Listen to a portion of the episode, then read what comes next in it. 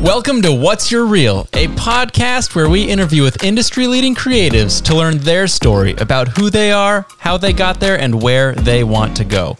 We invite you to join us on the journey as we roll their reel to learn how these creatives are finding their way to success. So today we sat down with Will Peters. Now, this is a guy that we've known probably for our entire lives. It's been a while, yeah. I knew him since I was uh, in middle school, I think. Yeah, I mean, I knew him since, you know, early, well, heck, I mean, we talk about it a little bit, but we used to do Christmas with their family and all sorts of stuff. But he and I have never really sat down and talked about filmmaking. And holy crap, this guy has done everything. I mean, he has done a lot. Um, this is a long one, but just full of incredible information. Such a cool story. All the things he's done and, and how he even got to filmmaking. Um, a little bit of our history and and he, I mean he made a coffee company. I mean it's just it's just awesome. Super fun to sit down and and I think this is a really good reminder that people like this live in Vermont. I mean we are all just Vermonters who have passions about creative media. Um, and these people exist that you would never even know about. So this one was really cool. Um, Went to your same high school. yeah, went to my high school.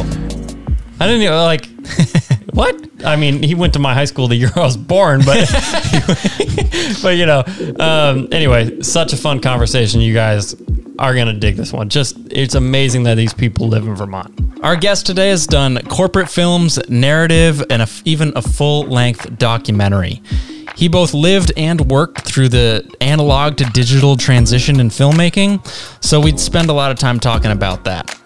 So, with that, welcome Will Peters to the show. I don't know if you remember this, but Probably not. Almost. Probably not. Okay, I'm just so gonna come out to begin with. I don't. From 2008, nine before it's very fuzzy. okay, but you basically almost gave me my first editing software.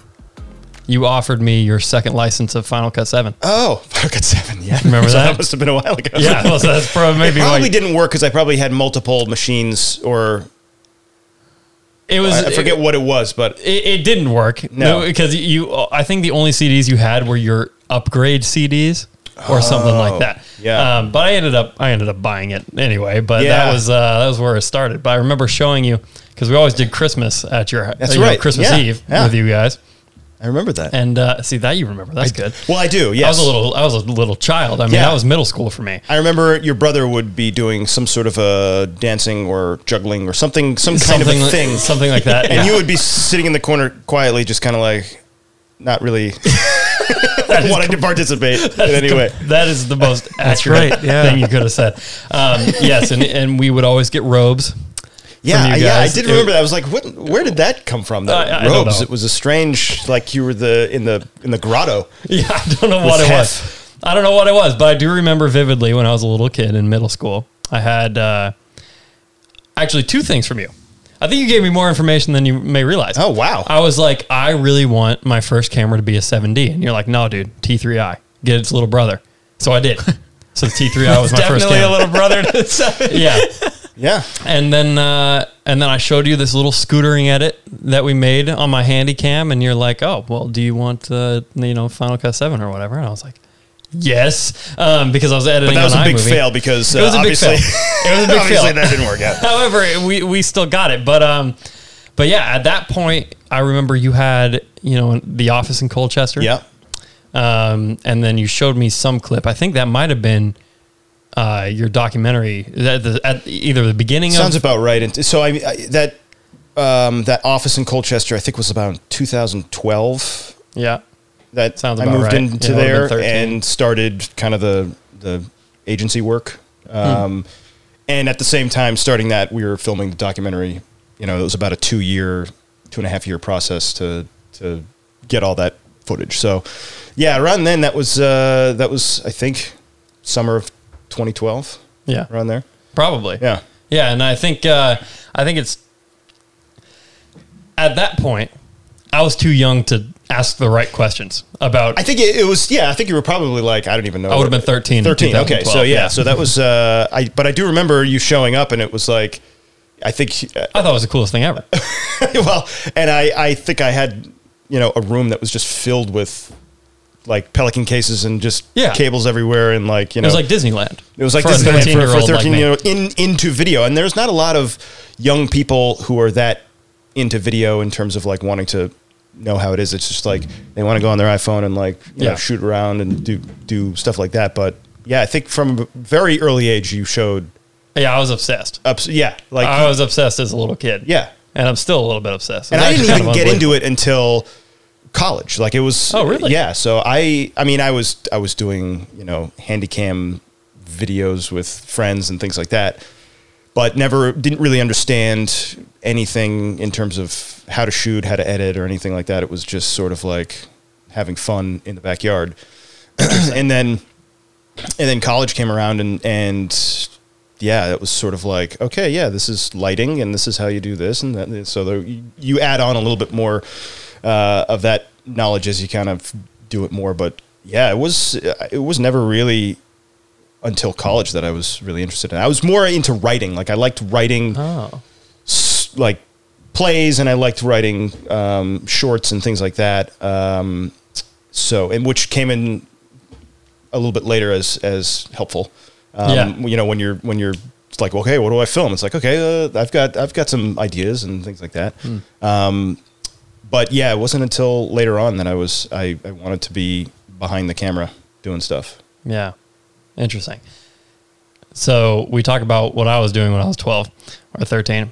What were you doing? What you what what, what, 12 were you 13? thinking? What were you thinking? You like growing up? So you grew up in Vermont. Yeah, yeah. Um, what do you want to be when you grow up? When you're a little kid?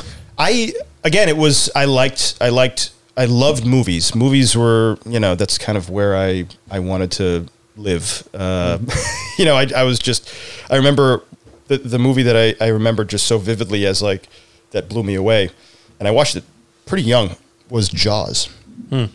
And just being like, okay, this uh, this is a game changer. This is so crazy, you know. It's yeah, and and for for the 1970s. I think it came out in 1975. You know, it was like the first big, genuine blockbuster movie um, ever made. So, you know, watching that when I was probably I don't know nine or ten, that was kind of like a big sort of like, oh wow, movies are not just you know kid movies. It's like you can you can have these movies, and, and obviously at nine or ten, I didn't understand really what was going on. I just knew, hey, there's a shark going around eating people, and these guys are trying to stop it. Um, But yeah, it's just one of those things that when you when you're young, you you have these moments, especially if you're into filmmaking or movies. You have specific moments in time when you can remember, oh, this is when I I knew that um, you know I really liked movies, and then I wanted to be like, I want to do something like that, or I want to write it, or I want to, however I want, I can be involved. Um, you know, that's kind of that's w- what I was doing at that point. Just sort of like thinking of stories and just watching movies nonstop. it was sort of where I lived. So Well, interesting. yeah, So growing up, you never were like the kid playing with cameras.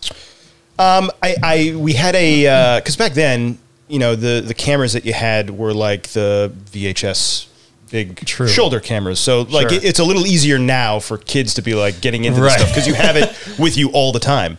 Whereas back then it was like, okay, I'm going to steal my dad's camcorder and we're going to go out in the backyard and film something. And that's basically what we did. We did some. I remember we did like you know just infomercials. Like I remember back in the mid '90s. Infomercials were kind of a thing where it was like this new knife can cut through a shoe and like all this stuff. So we would kind of make parodies of those infomercials, um, and we made uh, we made golfing um, parodies because like back then it was you know this new golf club is going to revolutionize your game, and so we did like those parodies where it was like, but it was ridiculous, like the stuff that this golf club could hit off of. You know that we were going into the you know Monty Python kind of style of things, and that was you know that was kind of where we we lived as as twelve year old boys. Nothing wrong as, with that. As ridiculous and raunchy as you could be. That was sort of the the goal of a backyard VHS camcorder movie. Sure. But you went well, so I guess you didn't go to film school. You went to uh, I went to a a liberal arts college in New Hampshire, Okay, so of which I don't remember much. so I'm just, I what, remember a little bit. You, uh, let, you know, we can breeze over high school if you want, but if you're in high Yeah, school, high you're like, yeah, I know, high school's stupid. Well, back- I can't say that because I just had my high school teacher on last month, but Well, no, that's all and, right. and you got, and you apparently had a, a, a film teacher there or a, someone who taught video. Our like program that. was insane. Yeah, we did not. We had Yeah. nothing of the sort. It was like usually it was the person who was filming like assemblies. You'd you'd you'd go there with like some horrible camera, and then they'd wheel in that giant TV with a VHS player into like things, and like you were the AV guy. It's like oh, you got to set up a movie for you for Yeah, the, yeah, for the right. and it's on laserdisc or something like it was like you know it was like one of those things and it was sort of just like I don't want to do this like I want to wheel a giant TV down the hall and like play a video for everyone that's not fun right. Yeah. Right. Uh, so that was when I went to high school that was kind of what the video department was it wasn't let's go out and make some fun video it was Right. let's show some Nova video to a s- classroom full of people who don't want to watch it Where did you go to high school? Essex High School Seriously? yeah What year were you in high school? uh, 98 to 2002 Wait. Wow. Okay. yeah I was born in 99. jeepers creepers 98. Okay. Yeah. So I, yeah, 98 Presco yeah. was not there yet. No, Um, no, I, I can't imagine. No. that there was there was nothing there video wise. Wow. Yeah. It, it, it's, it's, a, it's insane. It is incredible That's now. that's why I mean, like obviously, it's times have changed, and, and Right. back when I was getting interested in that, even in college, there wasn't in terms of equipment. You would have to go to video or, or film school to to participate in any kind of filmmaking activity because you, there the accessibility wasn't there.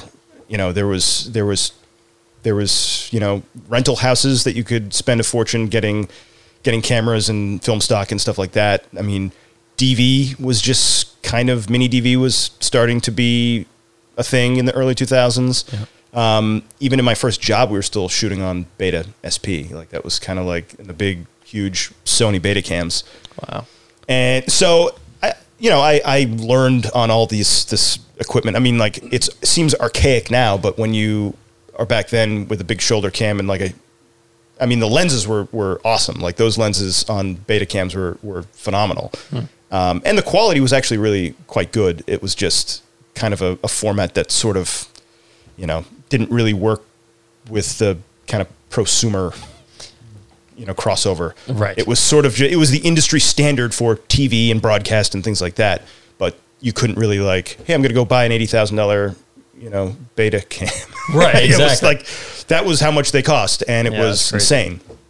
Um, so that was kind of the first big camera that I remember working on was a was a Sony Betacam, um, and and you know you, just really couldn't ha- get access to to equipment. So people would go to film school and just so they can get their hands on a 16 millimeter camera or or a 35 millimeter camera if they were lucky. But usually it was like eight millimeter, and uh, you know we're just gonna kind of make little short films, and that was and and study kind of how you set up shots and lighting and, and things like that. Um, but now it's like, forget it. Like you could do it, you could do it just on your phone. The amount of technology that's just sitting in that Yeah, phone I is just like wild. If I was a kid with that, it's just like I mean my my seven year old kid is, you know, my both my seven and five year old sons are like they're they're reenacting scenes from movies that they see on their iPad, and it's just like, oh, man, guys, guys had it so have it so easy with, with this kind of technology stuff. I would have Back in my day. killed for that. I feel like that guy. He was like, Yeah. oh, it's just you know, feel like that old old guy. Yeah. Um, but you know that was that was kind of the the the way it, it happened back then is and and I would not I would encourage people now to stay away from as far as away from film schools they could get. It's such a waste of money. so That's my we'll- personal opinion. So we will talk about that. Okay. You go to. Do you, you you remember where you went to college? yeah, it was in New Hampshire, I think. No, it was Colby Sawyer. Okay. Um, so it was just a small liberal arts college, and I, you know, I was I was choosing to go. Ithaca was the other one that I was going going to go to, but um, I was kind of looking at the the ability for for me to participate in some of the things like I really wanted to be involved with the radio station and you know things like that. Um, and Colby Sawyer just had a smaller communications program, so the likelihood of me participating in those programs were a lot better in a smaller school versus Um, not to say that Ithaca's huge, but it's it's bigger, and they have their program is a little bit bigger, and they they've got more people there. So, um, yeah, I decided to, to do that so I could you know have a chance to to you know be involved in the radio station and kind of radio was sort of the thing that I wanted to get into when I was in college, um, just because I I thought it was a cool thing. I loved music. That was kind of one of those things in high school that you know I was really uh, you know one of one of the first loves uh, for me was music. Um, and to to participate in a in a radio program more than just being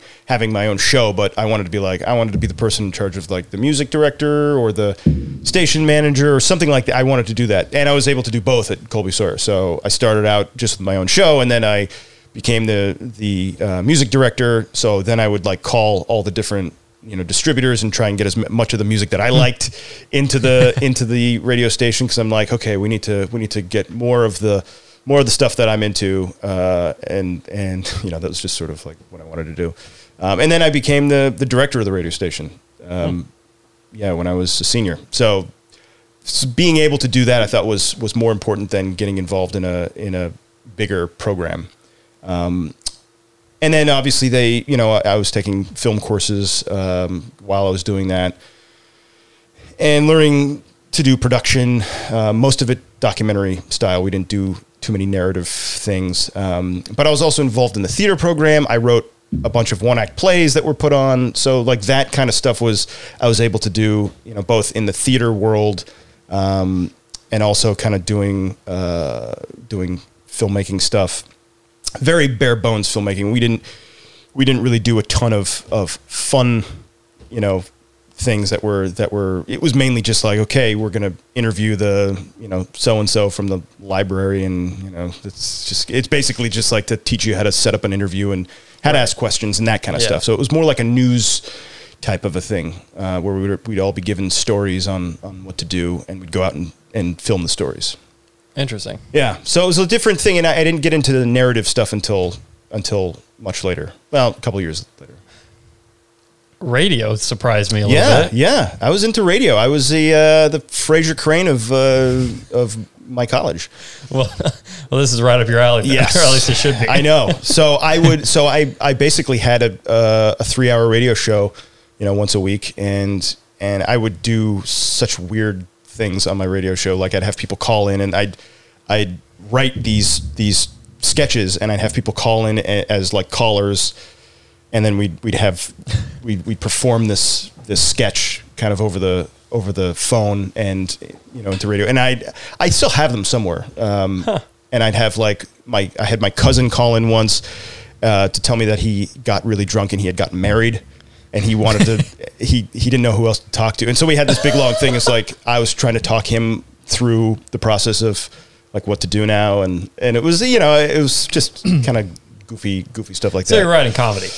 yeah i was i wanted to i wanted to do stuff that was that was funny. And um yeah and and and then that kind of turned into i met a, a good friend of mine uh, to this day uh, asher ellis. And he and i kind of bonded over our our uh, mutual love of sketch comedy so we ended up being like, okay, let's go write some sketches and and film them because we had a little you know handy cam and that was kind of how you did it back then is just a little tiny mini DV camera. Um, so we ended up writing all these sketches and we made you know five or six of them and this was kind of like right at the beginning of uh, you know we had a YouTube channel. Yep, and uh, that was that was sort of where I was like, okay, I can put these two things. I can write, we can both write these sketches, and then we can film them, and then I edited them together. And that's when I first got Final Cut was was junior or senior year. Um, I got a pirated copy of Final Cut three. Yeah, dude. Final Cut three. done. Yep, that was uh, and because back then it was like I don't have, I don't know how much it was, six hundred and fifty dollars. Uh, well, it was twelve hundred when I bought it. So Yeah, this was the. So I, I think someone had given me this this pirated copy of it, and so I installed it on my computer, and then just taught myself how to how to use it, editing these sketches that we we had shot together. So, yeah, and so Asher, uh, my good college friend, we went on to actually co-write some other stuff that we ended up making into into short films that were proper proper narrative shorts, um, at least better produced short films that would Sure. come a little bit later. Yeah. So So, uh, well, see, I want to jump ahead to like the hammer and saw days because that's that's what I know of your narrative stuff. Yeah, but yeah, yeah. But before we get there, sure, um, I think you've already answered this a little bit, saying you know there's a camera on your phone. My you know, five year old's making movies. Yeah. but your thoughts on film school? So Um, that was technically communications, right? It was that-. It was a bro- much broader program that, Gotcha. that incorporated, you know, a lot of different things. Um, it wasn't like a pro- there was a there was a portion of it that I focused in that was video production, but it was a much broader program than than that. It, it encompassed the radio station. It did, you know, the um, the newspaper, which Mm-hmm. I had a running column in. Um, You did a lot in I did, a, I, I did a lot in college. Courses like I, I couldn't care less about it. Like everything was about like okay, I'm gonna write. I I ended up doing work for the newspaper, and then I'm like, I don't want to write a news story. Like I just want to just write something that I find entertaining, and Sure. so that's what I did. I ended up um, kind of writing this absurd column um, that I convinced the the editor to run, and it was about me being the coolest person at at Colby Sawyer, and the whole thing was about like why I was. It was just by by far the coolest person there, and it was just this this thing where I was talking about. was, and everyone after that thought I was being serious, and Nice. so I I kind of wrote this this column that ended up uh, I don't know it ran for a couple years, um, but every every newspaper article it would just be me being a complete arrogant person and and and ended up finding uh, people started understanding that I wasn't really uh, that this character, but it was Right. Um, I, I did write, and it, I had a su- uh, like I, I was it was not my name. It was I forget the the name that my handle, but um, yeah. So people started started catching on that. Oh, this he's not he's not serious. so and uh, but I forget what we were talking about. Film, school. Um, yeah. So I m- film school to me is uh, if you have.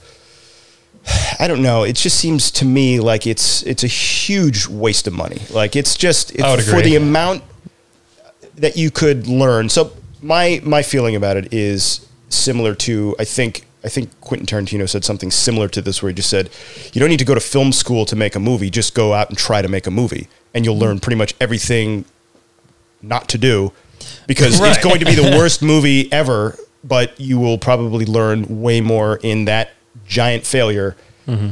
than four years or however many years of film school. Like you're gonna you're gonna learn more by trying and failing versus just paying someone a ton of money to show you movies and this is how you set up this shot. It's like you start to realize if you watch enough movies and you do it often enough, you know where your key lights are you know the 180 rule like there's everything kind of just there are only a few things you really need to pay attention to in in a lot of that i mean obviously that's an exagger- exaggeration there are more than a few things but Right. in terms of like the setup of a shot and things like that there are i mean there are filmmakers who have zero experience making movies. And as long as as you know you you get simple things like sound recorded properly and things Sure. like that there are there are a few things that you need to make sure you you do well. Like i would much rather watch a movie that was filmed on a really horrible camera but s- you can hear what they're saying versus something that looks amazing but everything's echoey and like i can't what is he saying? I don't understand. Is is she what is her relationship to him like what like all that stuff is you know captured in in audio and and things like that so um you know there, there those things are are are learned f- pretty much the first thing when you try to make a movie. It's like, oh man, this does this sound horrible? Yeah, well, maybe we should get a proper sound person. Oh yeah, that's a good idea. I don't need to pay two hundred fifty thousand dollars for for that lesson. I just you know like honestly, it's like, and if you objectively watch y- your movie that you made and say, gosh, that that looks horrible. That shot could have been better. That we could have framed that better. This sounds horrible. We could have used. The, I mean, there's a lot of things that you can just sort of pick apart in your movies um, or your your films that that you know you you will basically it's the same thing you're paying for in, in film school. Yeah. So Yeah, I don't. I don't. I, I'm not. Uh, not to say that it's. It's. Some people, it's. It's good. I just. I would. To Yeah. me, it seems like a waste. Well, all the basics are free now. yeah, You can find it anywhere. literally go on YouTube. You could literally learn pretty much everything on on watching a couple YouTube videos on on t- tips and techniques on lighting. Like everything is just there at your fingertips now. So to pay someone a ton of money to to basically show you the same thing in person, it's like I don't know. Yeah. I mean, you didn't go to film school, right? No, I spent my money on lights and cameras. Yeah. I mean, that's That's literally what I did with my college fund. I mean, honestly, I put it on gear. That's Um, that's yeah, and then you you know obviously you you mess around with it and you shoot a bunch of stuff and then lo and behold it slowly starts to get better and better and better but before you know it it's you know an, a, a proper film or video or whatever it is Right. um, and and that's you know for narrative films it's it's a completely different story than obviously the documentary side or doing corporate videos you know doing narrative stuff versus corporate stuff which I did for years you know it was you know doing um, videos and productions that are selling stuff or trying to recruit people or you know there's you know those kind of videos are are a completely different animal than than narrative where you have a script and you've got you know blocking and you've got all kinds of different things that's that's more of like a, a theater performance than it is a you know anything else so That's very interesting. Your background in the radio thing, your background in the theater thing. Um, I mean, were you writing at all? So, you, how long have you been like had a passion for writing? Was did that start high school or did that start? yeah i mean I, since i since i i remember let's see the thing that i remember getting uh, really into at a young age um, was reading a book by woody allen called without feathers Okay. and it was a bunch of his essays um, from the time that he worked or wrote for the New Yorker and a bunch of these other things. But just a very funny, um, hysterical writer, and you know his films are are he, he's just prolific in terms of the amount that he he does. Um, but uh, you know, scandals aside, uh, he was one of the one of the early um, uh, writers directors that I paid attention to. You know, Annie Hall. Remember watching Annie Hall for the first time and just being like, "Wow!"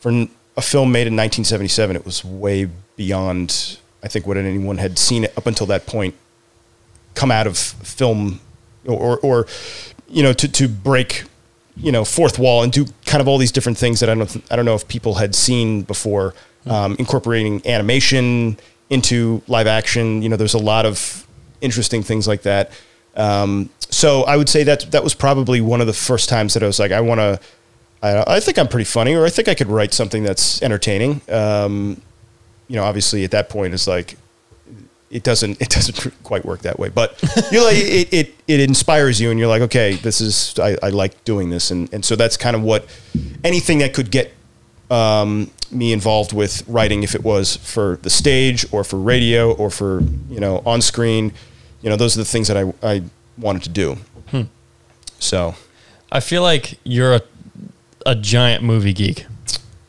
Meaning, I, feel like, are you the guy who knows like the director of all these movies? uh, I a lot of them not not a ton I honestly like the Yes, the answer is yes. Mo- modern movies, uh, and again, going back to the fact that uh, you know it's sort of like the last seven years of, or sort of like I don't really remember a ton. Is that because of children? Yeah, and like I, I haven't been to the movie theater. You know, uh, that was it's sort of like new movies. I'm just like, oh, this is a new movie. It's like, oh no, that was released in like 2014. I'm like, oh yeah, okay. What, really? I see. I feel like you'd be the type of person to watch like every movie that comes out. I try to, I, I but see. it's not until it gets released down the road. So Right, I'm free. watching, yeah. So I'm When it's watching on Netflix, which on Netflix or wherever. And but most of the time, I'm I, am watching movies, older movies that I, uh, you know, that I'm I feel bad that I've never seen. You know, like those kind of things. Like I watched, forget what I saw the other night. That I don't know some movie from the '60s. I forget what it is. See, it's like my brain is is mush now. But I, I, I, I'm more of a of a you know '70s American film fan, um, just because I think the movies that were made in the '70s just they couldn't be made now, and they're just narrative wise and the structure. I mean, I don't think people now would easily sit through. uh, If, if that makes any sense, like I think like the, the, the stories that they were telling in the '70s and the, and the way that they were showed the grittiness and there's a lot of things that are just of that era that are just you know people would be like what why is it what's going on there like, uh, it's it, it it's a you know the violence there's a, there's there's Sam Peckinpah movies that are just like you know there's they're just very very violent. And um, you know Straw Dogs is one that I remember watching and being like oh my gosh that's a you know an earlier Dustin Hoffman movie. Um, yeah is I think just the the aesthetic and the way filmmakers made movies just without really caring much about the the audience what's the audience going to think of this? You know it's just like that's what the movie is. And you know, if you don't like it you don't like it. If you like it you like it. You know taxi driver again it's one of those movies that you watch and you're just like that i mean that's a that's a movie you probably couldn't make today. Um, but it's it's you know it's a movie that no one had s- seen up until that point in in cinema. Right. um, just the grittiness and the, the the subject matter is uh, I don't know if it's something that I don't know you could make now without being that weird director and not Martin Scorsese, you know. right. Yeah. Do you? I mean, what? Okay. Well, that actually, I was going to ask what kind of movies do you gravitate towards now, but you just told me that. Um, Well, there are others like a uh, Toy Story and uh, beautiful. Um, interesting. How you doing over there? Good. Yeah. Yeah. You're Yeah, just- you've been you're- quiet. You've been very you're just listening. I, I'm, I tend to be more of a listener. I, I'm noticing that. Yeah. Um, Oh, I see. I, I like to wait for a good pause, and I, I there's you don't give me a good pause. oh, sorry. It's okay. Would you like me to give you a pause? No, it's all right because like I was gonna go back to right after college. You said you were shooting documentaries. Was that for fun or paid gigs or? So in 2005, I got a job at a at a um, just a marketing agency, um, and as uh, I, I started as an intern, and then they en- ended up hiring me, and I ended up being kind of in charge of the video side of things. Um, they had a video guy there that was that was doing all the production. He ended up moving, and I was the only person there, and so it was you know, I, I got promoted in a sense to Sure. to this guy's job, and I ended up basically being in charge of all the video production um, for this agency. And so I was doing all kinds of stuff. I mean, it was uh, a lot of it was uh, healthcare recruitment videos, you know, for hospitals who are, you know, hiring nurses and all kinds of different things like that. But it was, um, and then we did we did videos for for sport, golf, sporting things, uh, Air Force. You know, there's a lot of things like that. Um, spent some time in LA doing doing work um, like on sets and things like that. Um, so it gave me a good a good kind of cross section of um, of what uh, what you could do in terms of you know making making this a profitable uh, skill, and then because that's that's kind of one of the things like you got all this gear, you spent tons of money on gear. It's like okay, how do I how do I make money doing it? Um, and so that kind of taught me a lot about okay, this is sort of like what the what the corporate side of of video production and editing is. Um, so that's a kind of a completely different thing than than doing the passion project narratives and and documentaries and things like that. But I got an idea of you know it, it obviously came and and helped out a lot when I ended up doing a feature length documentary. You know, setting up interviews. I mean, like that's, I've done this for you know five or six years at this point, so I can basically do this in my sleep now and um, and know how to you know light a room and, and a subject and you know set up a two camera shot and that's you know what ended up happening and, and I was able to to uh, to do it in a in a feature length format. How are you?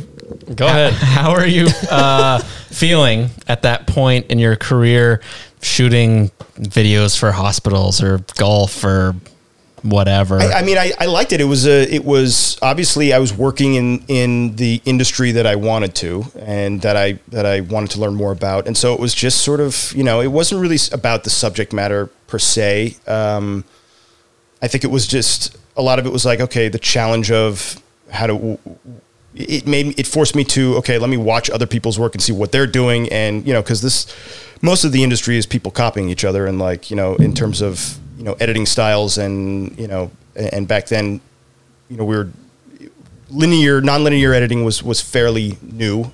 Um, you know, back when I was in college, we were we were literally editing on the uh, what was it? The it was the Casablanca Avio.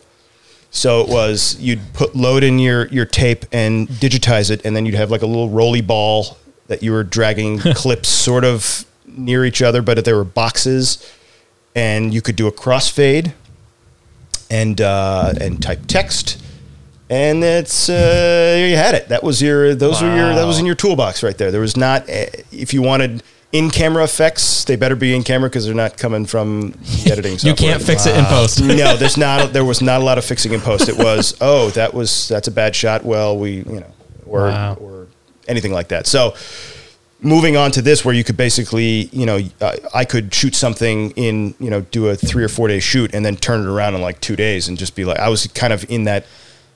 I, I was very much mechanized. I was sort of like, okay, I could I could turn this around in two days. It, you know, I've got four hours of footage, make a four minute video out of it, and then turn it around, you know, for for edits. Um, and that was sort of the what I did for for from 20, 2005 to 2012 was just kind of work in that in that world. Um, and then in that in that time, I in my spare time, I should say, I was I was kind of doing narrative type things and, and trying to do more of the films that I wanted to do. What kind of clients have you worked for? Like notables. Notables. Uh, Um, that wasn't supposed to be an insult. no, no. I mean, like it, a lot of it was. I mean, for the first. I mean, it was like Dartmouth Hitchcock, Fletcher Allen. Like Gotcha, there was a lot okay. of hospitals there. There was hospitals out in Binghamton, New York, in South Florida, and out west. And you know, I I did work for oil companies out in Hmm. out in Wyoming.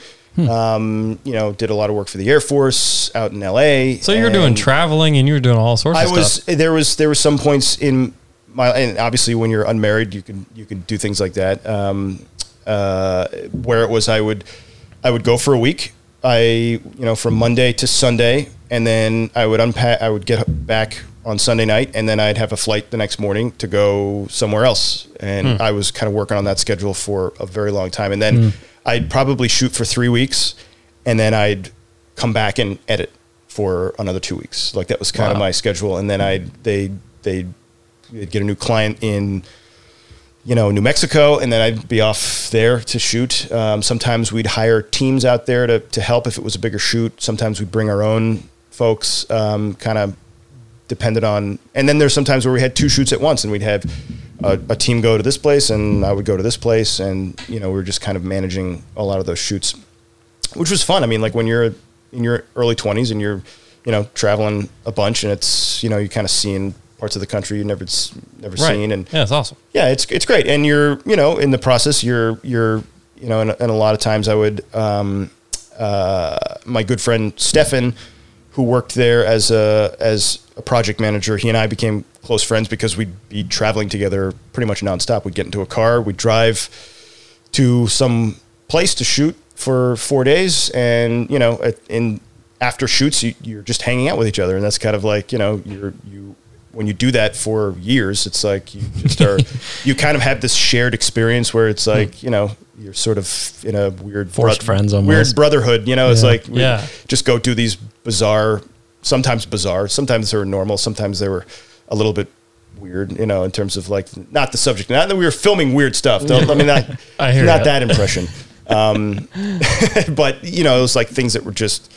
Um, you know, we, we we were doing videos for mining and like you know just Yeah. Okay, now Bizarre. I, I'm Right. going into a hospital. I'm, I'm scrubbing up to film a surgery, and then next next week I'm going to be you know half a mile underground in a in a cave. Slap on a hard hat. Yeah, it's like it's like That's so cool. And so it's like those kind of things were just you know from one week to the next. It was it was weird. You know. Yeah. But that's what I love about Yeah, that's kind of fun. It Yeah. just takes you all over the place. Uh, yeah, especially the corporate side because it's like you're you're not, and, and you know most agencies are are are are hired. They don't really care what it is. It's Like, yeah, we're gonna. You need a video about you know uh, uh, mastectomy bra? Sure, yeah, let's. Uh, we can do that. Yeah, I don't no problem. So the whole time you're working in hospitals, you're just writing that short film that you made. Oh yeah, and then and a lot of the and there was uh, and was obviously called? what's that? uh, the the short film in the hospital. That Oh yeah, I did it. I did one. a checkup? The checkup. Yeah, Yeah. I did one. I did one called the checkup. Um, that was sort of based on a lot of the, you know, that kind So of. So that was just stuff. throwing it back to your your you know I mean, you- your experiences. I, I'd say seventy percent of the shoots that I was doing were in hospitals, and Wow. it was you know in OR suites and you know filming like hip replacements and like Ooh. yeah, it's like and and you know I don't there's know if I could do that. it's it's weird at first for sure. There's there's definite instances where um, I, I had to like sit down and kind of be like, "Whew, okay, let me take some deep breaths. It's like when they start like cauterizing and you're just like. You're like, okay, I'm gonna faint. I'm gonna pass out. Uh, uh, me- is there? A ch- I don't, and I don't want to fall into the, you know, into the Into the person. into the hole. Um, so it's like, you know, there'd be times where I'm just like, okay, okay, okay, okay. I need a chair, like uh, anyone, and I'm, and you know, I'd be like, oh, I just need to get a low angle of the, uh, you know, and I'm like, me, meanwhile, I'm just kind of like, whew, I'm, I'm pasty, you know, Oh cold sweat. Um, but that only happened like that was once, and that was that was, you know, it wasn't even that bad of a of a uh, of a surgery. It was literally, I think they cauterized something, and the fumes made Yeah, me it lightheaded. still gets to you. Yeah, was, Ugh. yeah. Uh-uh. So, um, and and then you know, like you, you just never know. And then a lot of times, you know, you're forced to to uh, if if the Best Western didn't have two rooms, it's like, oh, you're bunking with uh, whoever you're there on the shoot with. It's Sure. like you know, it's that kind of lifestyle, and um, it gets. it- There's a certain time where it's like I want to be home and just kind of like Right. sleep in my own bed. Um, but yeah, I, I think it's you know it kind of teaches you. It's like we do live in Vermont, right? There's not a lot in terms of like industry and like filmmaking opportunities. So everything that you're going to be doing, production wise, um, is going to be out of state. I mean, Yeah. I mean, if you're if I like we, we I had a couple like college accounts that I, I managed in in the state, you know, Vermont, New Hampshire, but pretty much everything else, it's like you're going Yeah. out of the Northeast. Um, so you got to be sort of okay with being able to travel if you want to be in this industry and be a working um, person in production or or whatever you're doing. So you were working for a Vermont agency. Yeah, it was a Vermont agency. Oh, okay. So you came back right after college. Uh, yeah, so I interned during college, and then they hired me out of college, Right. and um, it was kind of. I mean, the first week we were doing shoots, so it was Wow. sort of, you know, not. I, I didn't. There wasn't too many months where I was not shooting. Yeah. so again like being able being organized with all your gear and like being knowing where things go and being able to quickly get to something on a on a set or a shoot hugely important so that you know you're not sitting there going like I think we put the back then it was tapes. It's like we had Oh, we had boxes of tapes. Um, so it was like DV tapes and then you're you're taking them and then you're you know you, you got to put them in a special place because if you're going on a flight you don't want them to go through magnetized you know that's Right. like and then you lose however many days of footage. You know there's a lot of risk. It wasn't like digital files you could be like i'm going to put it on this drive and this drive and this drive and i have like backups of everything. Back then it's like we have a physical tape. If we lose the tape job's done. Like there's nothing we got to reschedule a shoot and do it over. Hmm. You know you've got one copy. And that's where Wow. back then it was like we for the longest time i was i was wanting to get they made basically little um, um, i guess they're just little hard drives that you could basically digitize onto while you were shooting in the tape you have like your physical tape and then you you're you've got a 500 gig hard drive that you're recording to also so there was a point in time a couple years in where we got one of those and i was like oh because every single time it, it created so much Yeah. anxiety in terms Oh of when you're gosh, yeah. traveling with tapes and everything you've just shot over a week and sometimes two like we'd be we'd be shooting for you know a while i was in la for i think six or seven weeks shooting Wow. and so you just have i mean gigabytes and gigabytes of stuff and you're just just going through it it definitely sets you up for if you ever want to do a feature length documentary or a feature length film at all is organizing your footage Oh, and sure. and you know kind of knowing what to do afterwards if it's put it on a couple drives you know have enough cards everything um, you know that stuff really prepares you for for doing that when you're actually kind of doing your own thing Hmm. um, so yeah it's uh i don't know how we got on back onto that Well, no, I I get anxiety with three backups on hard drives when I travel. I can't even imagine. I can't even Oh. imagine that, dude. yeah no it's it was it was horrible and um uh it wasn't until i think a few years in where where you could you could get a a um, a drive that was able to digitize in real time while you were shooting. Wow. So, and then you'd have to unload. you- There was the process of plugging that in and unloading all the footage onto that and making sure that was all good. And um, Filmmaking yeah. sounds like it was really hard. you have no idea. I mean, you? it's- you really don't. I, I really don't. I mean, I live. This is like the greatest time to to be involved in this too, because there is just the accessibility is just unbelievable. It's funny because they were probably saying that back then. Uh, but you're still having to pay so much money for. Right. I mean, cameras back Yeah, then, yeah. even for like, you know, a a, uh, a mini DV camera with with a couple XLR jacks so you can record audio was, you know, was a lot of money. Hmm. Um, and now you can get like basically that same thing for fraction of the price, and you Yeah. can get into it. I mean, fairly inexpensively, um, and have a pretty decent setup. For sure. You know, I mean, like every, the lights now are LED. Like you could change color temperatures. You don't have to change. I mean, like white balancing is sort of like I guess if you know you can do it, but you can like warm things up with just like a light and you know those kind of things. Um, obviously, always have to white balance. Take your readings, people. I'm not saying let the lights do it for you. Um, but yeah, so that uh, you know that that it was cool to kind of come up in in that cross from analog to digital.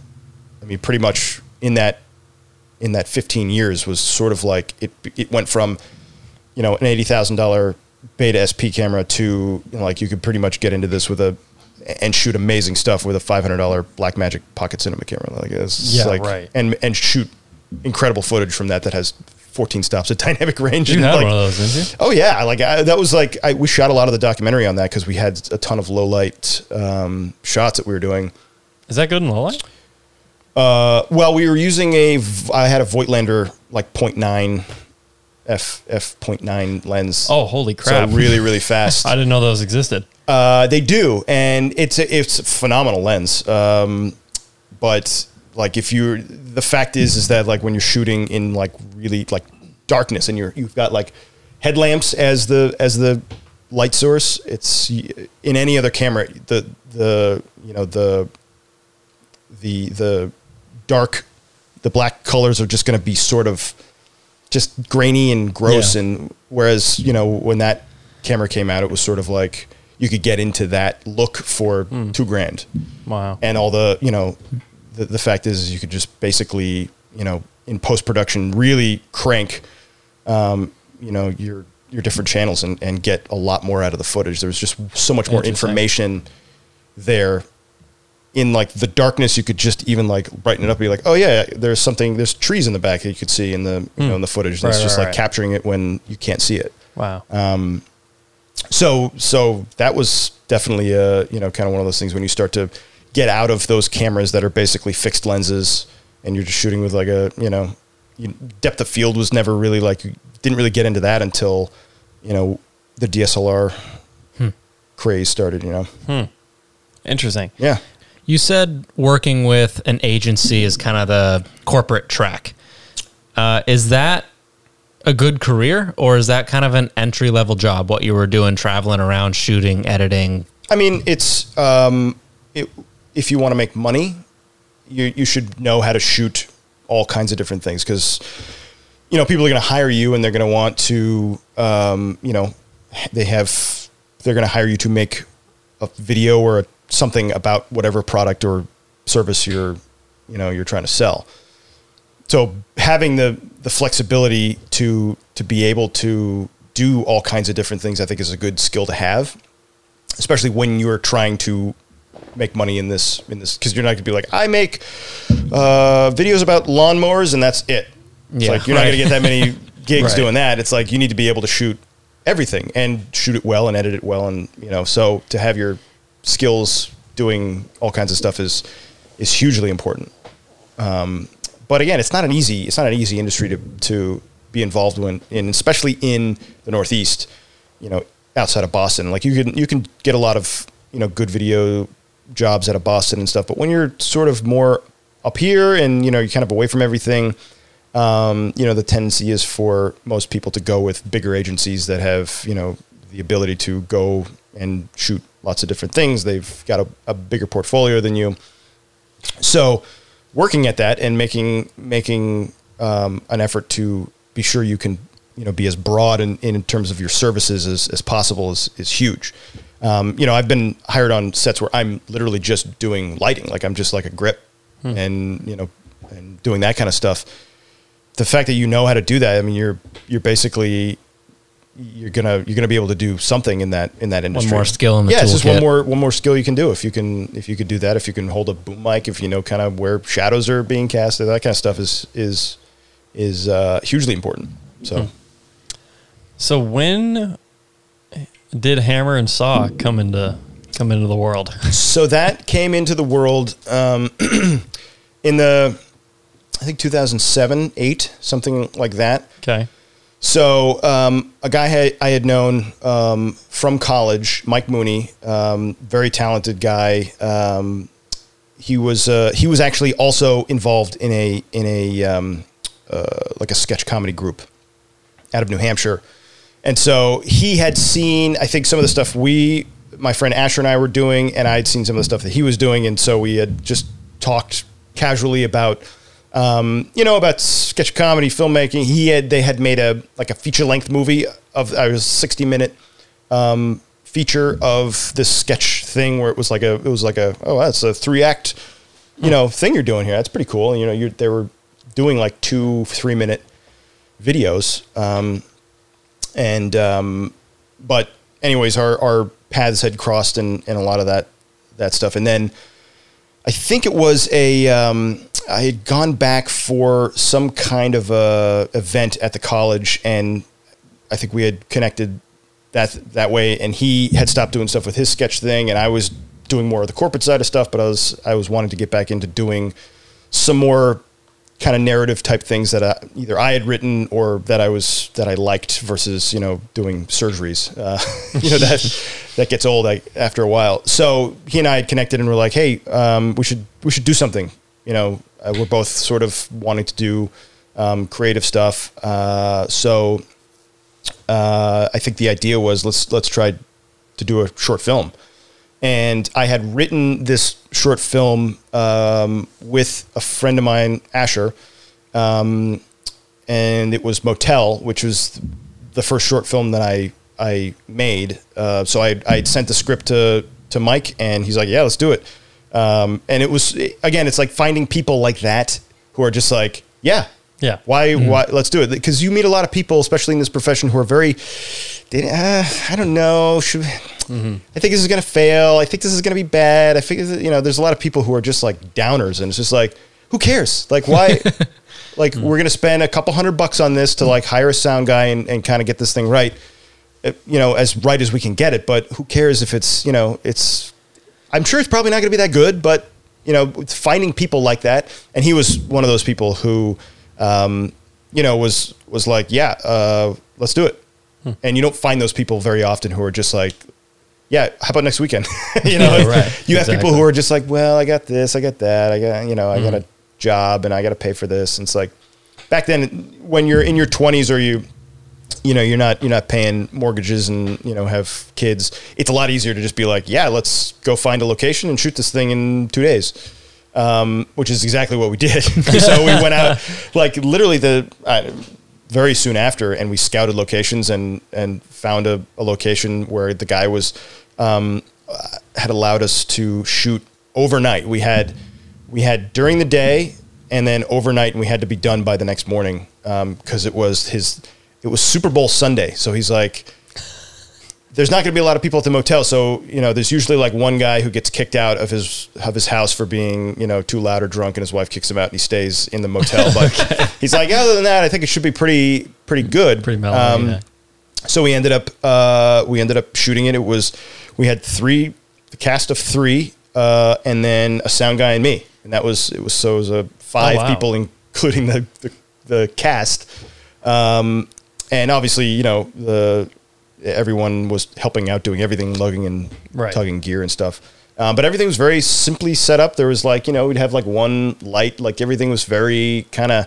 It was a dark sort of goofy movie anyway. so um, we kind of wanted to use the the space as it was um, so yeah so we we spent uh, we we ended up casting um, another local actor and I had a my friend, our friend Ben Watts, um, you know, join join the cast, and so we had three cast members and and shot it, and it ended up, uh, you know, we found it funny, Mm-hmm. um, and, it, it got mixed reviews. Uh, Did it really? It, I mean, people, I think they just didn't get it. I, it's not that they didn't get it. It's just you know, it was not there How do you wasn't that get it? much. It's pretty funny. there was not that much going on in it. It was it was sort of like yeah. the, the repetition of it. I think was what bothered some people. I and was- but anyways, it was honestly the repetition was the whole point. well, kinda. honestly, like, writing it, it was like I don't want to have this thing shot in a million locations. Like the worst thing you could do as a as a person, a young filmmaker or writer, is to write this this sprawling Right. script that is impossible to to film. Like, wait, the- did you what? Were all the motels one hotel? of course, yeah, actually, No way, the same exact room. Yeah, oh, oh, well, I know that, but like the exteriors and stuff. I, I think I might have gone out and shot some exteriors. Okay, because I was like, but- there's no way you made them all look different. the whole the inside was like the you know, Right. they were going into three different. Anyways, it was well, that's um, a whole. That's the whole. That's why it's freaking hilarious. well, and and it, it- honestly, it was just a for us. It was sort of like the lab rat film that we wanted to make to be like we like. I know I knew Mike could act. I you know we got people who were capable to be on on screen and ended up being great. Um, you know, I it was mainly just like okay, uh, do I have can can I you know cut the script up and and block it and kind of film it as you should and and have it be successful and can we do it in you know six hours you know it was like you that was it. the big thing it's like i got a 14 page script we gotta we gotta pretty much just plow through this thing and Mm-hmm. you know but again planning the day was like you know we got to shoot we have so much daylight and then we got to shoot the nighttime shot. And so obviously we had to we had to make sure that all that stuff was planned and scheduled so that we weren't we weren't going to be you know sitting there the next morning being like we have to come back tomorrow night and do pickup shots or things like that.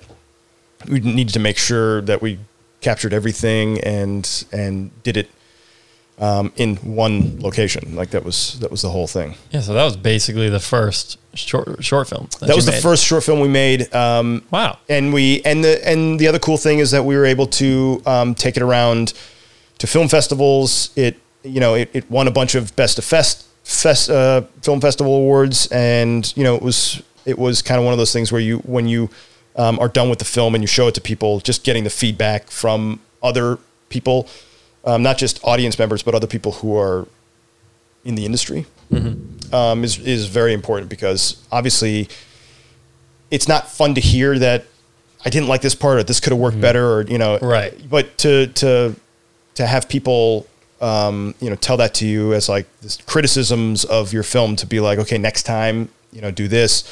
Like I, I remember um, the sound guy that I hired um, you know talked to me about about mastering the, the audio Mm-hmm. because with the first couple of film festivals I had mixed it kind of how Oh, I, I thought Yeah. it sounded okay in my speakers but it was a little too hot on one channel and and so in a theater environment it translates differently so Right. there were some lines I couldn't hear because there were more to one channel and, and Mm-hmm. so you know he was like you know send it to me and, and I'll and I'll remix it but like one of the things you got to really you got to really be mindful of is like when you're finished and you've you know you've locked the edit the audio needs to someone needs to come in and and you know sweeten the audio and kind of you know make make it work in a theater setting because it's going to be different coming out of your computer or laptop than than it is coming through a, a huge sound system Right.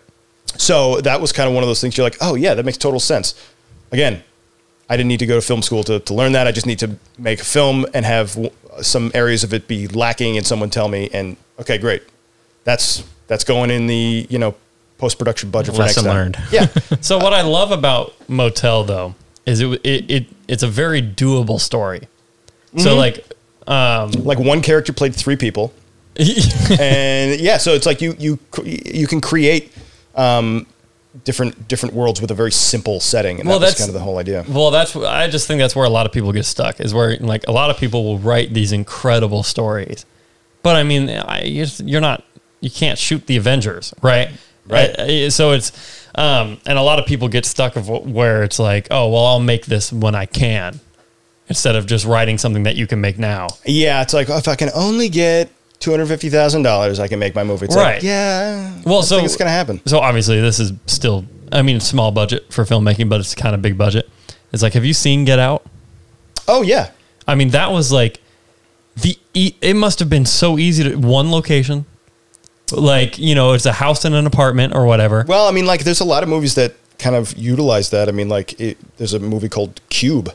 I don't know if you've ever seen Cube, I but it's it's so. a horror movie um, where these people are in a cube and they don't know how to get out or what to do, and so the there's again, Yeah, but it's just like I love, I love Get Out for a lot of reasons. But Yeah. one, it was just like it looked very achievable to make. Yeah. super low budget. They Oh, only yeah. spent like a couple hundred thousand dollars on it. is that right? Yeah. Wow. Well, well, think about. it. I mean, they had cast and crew, and you know, they probably re- rented a house or whatever on a lake, and Yeah. and it made a whole heck of a lot of money. Yeah. Um, and I loved it. I think it was the best movie of that year, whatever year that was. But because I'm I'm kind of. I'm kind of sick of like the ser- superhero movies because it's just like they're always going to go make money. So it's like, why do you like another Batman, guys? Another one? Like the trailer came out yesterday. Remake. Another Batman? But isn't Michael Keaton supposed to be in that one? Oh, I don't know. I think they. I, I heard something about that, so I'm like, okay, maybe I can I get by that. But, but it's just like I don't know. It's eh, I I haven't kept up with the Marvel universe. There's like 900 movies, and it's like I have a well, good friend of mine. DC, but I, I Or, or like the yeah, or the the the Avengers one. yeah, I, guess was never like- I never watched really. I mean, I, I watched Thor Ragnarok for the first time recently. yeah. It was actually I, I've heard. I've heard there's some But- great. There's some great movies in that in in those, and some not so great. But Yeah, but they're very much know. like they're just you, yeah, Again people and were, again. People No, were yeah, it is what it is. crying at the end of the last uh, Avengers movie. So that's true. it was like uh, that was a big deal. People were getting emotional. that's true. So it was like the, it's the Schindler's List of the uh, of 20, 2018, 2019. Twenty, I don't know. But Whatever it yeah, was. I, it's there. Those movies don't really. Uh, I don't resonate to those movies as much. I, I can appreciate them for what they are, and you know, if I was maybe younger, I guess I'd probably be totally into them. And they just Right. you know, do it for me. I mean, Well, But- yeah. I mean, they're just like they're just they're superhero movies. What else can you say? You know. I mean, they're basically animated movies. I mean, like they're not True. movies in a sense that they. I mean, like, okay. There's very little on location shooting. It's all blue and green screen. Filmmaking wise, they are incredible. Yeah. Like, don't get me wrong, but they're animated movies a lot of But, times. yeah. Like, there's not a lot of. I mean, Yeah, like the the the for lack of a better word, the incredibleness of some of those movies is incredible. Yeah. but it's like, uh, I, yeah, I don't know. Um, they're just. I'm not a big superhero movie guy. yeah, but- I um, I'm go I'm moving in the opposite direction in terms of like in terms of all that, like Hmm. in terms of special effects and things like that. I, I sort of going into. I mean, I like I like super raw indie movies yeah, a little bit more Hmm. because I look at it as a filmmaker and not so much as like a like a audience members. I, I mean, I do, I, I- but I, I definitely think of it more as like, oh, how did they make that, or like, where do they? Right. That seems like Yeah. a like a good choice as for a director in terms of like keeping the budget down. Like, I definitely think in That- that, yeah, I- mindset. I can relate. a lot. But um, yeah, um, you look antsy over there. Antsy? No. You look antsy. You have your pen in your hand. That typically means that you have Oh, something to say. notes. That just means I'm always fiddling. Uh, no, I'm I'm just uh, listening, thinking of next questions, and like I haven't watched some of these movies. Like Oh, I, really? I could care less about. Dude, you gotta watch Get Out. or whatever. You gotta watch Get Out. Um, yeah, Get Out's good. Great movie. I'll, I'll write that down. Make a note. Make a note of that. You- Use your pen, bro.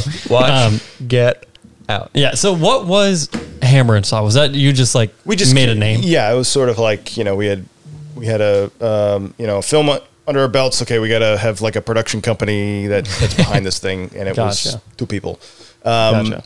But uh, yeah, I mean we we ended up following up that with a with a horror movie that um, that I wrote with uh, that was based off of my friend Asher's short story. Which one was that? Exit Seven A. Oh yeah, was, dude, that one was sick. So that one was was his short. The trailer story. for that was amazing. Oh yeah. I Oh, can't yeah. remember the trailer. I loved the trailer. Oh, really? It was just so like, I was like, who thinks of that? it was awesome. Yeah, I mean that's the thing. It, you know, Asher gave me the um, the short story that he wrote, um, and I read it. I'm like, oh, this would be an awesome short film. Mm.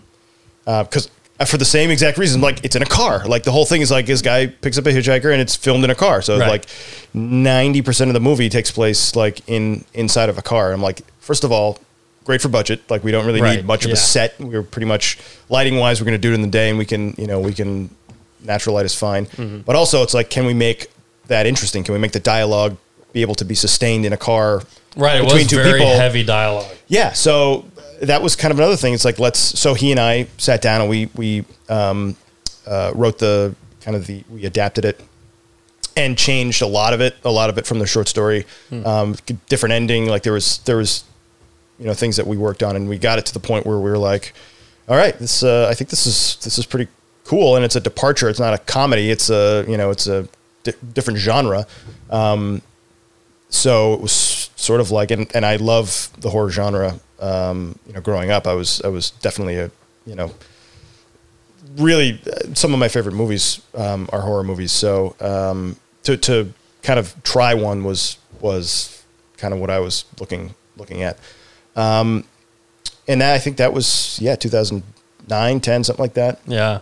that we made that and so uh, and so I had to kind of figure out how do we rig up a car to film you know mounting cameras and things like that so there Yeah, was all must that, kind been of yeah there was like that was the tech side of you know getting a suction cup mounting kit and uh, mounting the DSLR on there and trying to record audio inside the car. We had a sound guy who was in the way back, and I was under. I was hiding beneath the seat, so I was in there watching all the takes on a monitor. You know, so I'd be like, okay, Oh, and then we just ride this same road like Wow. back and forth, like the one ro- the one long road that we shot the film on. We just kind of went up and down this thing, and you know they do there's the scene Yeah. and there's you know four of us, the two in the front seat, and I was in the back seat, just hunched underneath of the way, underneath right? a blanket, Right. yeah, and, and just like watching a little tiny monitor. And That's I'd, awesome. And you know, I'd say, "Okay, cut, cut, cut, cut." No, we got to go back and do it. And I'm just a voice from under the seat, like talking to everyone. Um, yeah, and so, and then we we finished up the rest of the the movie in in different, um, a couple different locations. Was did that make a festival run? It did, yeah, and um, you know, it did pretty well. I think it was you know evident that there was a lot of stuff we learned in the first one um, that we were able to really kind of get right in this. Um, yeah, and it did really well uh, in the festival circuit. Um, and you know, we were able to go to different film festivals because it was a genre movie and it was more horror. We went to a lot of horror f- film festivals, and so kind of getting in with that crowd is a, I mean, a completely different breed of film fans. You know, Right. horror film fans are are kind of like if you go to like a comic book convention, it's like sort of Mm-hmm. like they're just live and breathe horror movies, and Mm. Um, so you get like you get a lot of feedback from horror fans about your movie because it's like if they, they live and breathe this stuff, they're gonna be they want to talk all about this, and you know, and then you you go to these film festivals, and a lot of times you do see those movies that they wrote it and it was a big like a big idea like in their minds. And it just was too big for like a low budget movie to be doable. And you're like watching a lot of these things being like that's why we shot it in one location. You know that's why we mm-hmm. did because it's mm-hmm. just you could tell it, when when a movie is is low budget when they st- when the ideas are are moving faster than they can film them Are you Yeah. like trying to? What's in your head making these short films? Is this just for fun still, or are you like I want to make movies? I think both. I mean, Yeah, like if it's if it's it it would be tough if you're not having fun with it, Yeah. because I can't imagine it uh, lasting too long if you're not enjoying the process of making it. Um, and it's just also the challenge of of taking uh, a script or something like that and kind of visualizing it because like when I'm reading it, like I'm I'm going, okay, these are the shots that I'm seeing right now and storyboarding it and kind of understanding, you know, what what it could be and and and the visuals and the aesthetic and things like that. And then you're like, okay, this is the kind of score I'm thinking of because you're starting to put this movie together in your head. Um, and I think when you're when you're doing that, it's it starts to become really a lot of fun because then you're just like you you know exactly what you're doing and you're just excited to like okay I know how, I know the setup I, I want.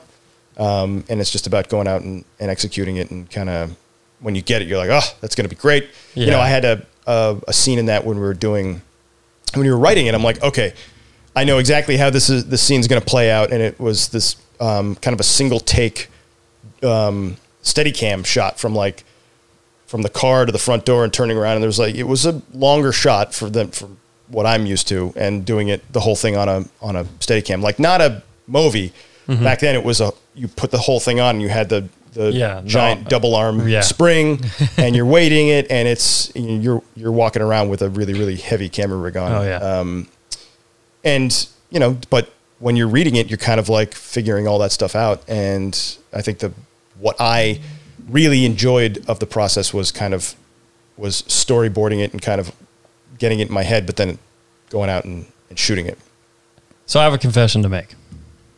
I copied Exit 7A in Oh, yeah? high school. did you Oh yeah, Wow. it was awesome. It was so much fun, and it was actually pretty funny because it was one of those things where we shot it, and then I was like, "Holy crap, this is Exit 7A!" Like Oh. I like I just uh, nonchalantly I wrote the I- whole thing. i think i did you either sent it to me or this was a this was years ago right Well, yeah, I- okay I, was- I was probably a junior. Okay. so five years. I do remember seeing a lot of uh, a lot of the stuff, and I remember watching it and and definitely being like, "Oh, this is a This is Exit 7A. No, I didn't. Uh, not, not that it was Exit Seven A, but like, okay, this is you know, it's got a cool feel to it, and it's you know the aesthetic. Yeah, well, well, Um, it, I just love the idea, and I don't want to like.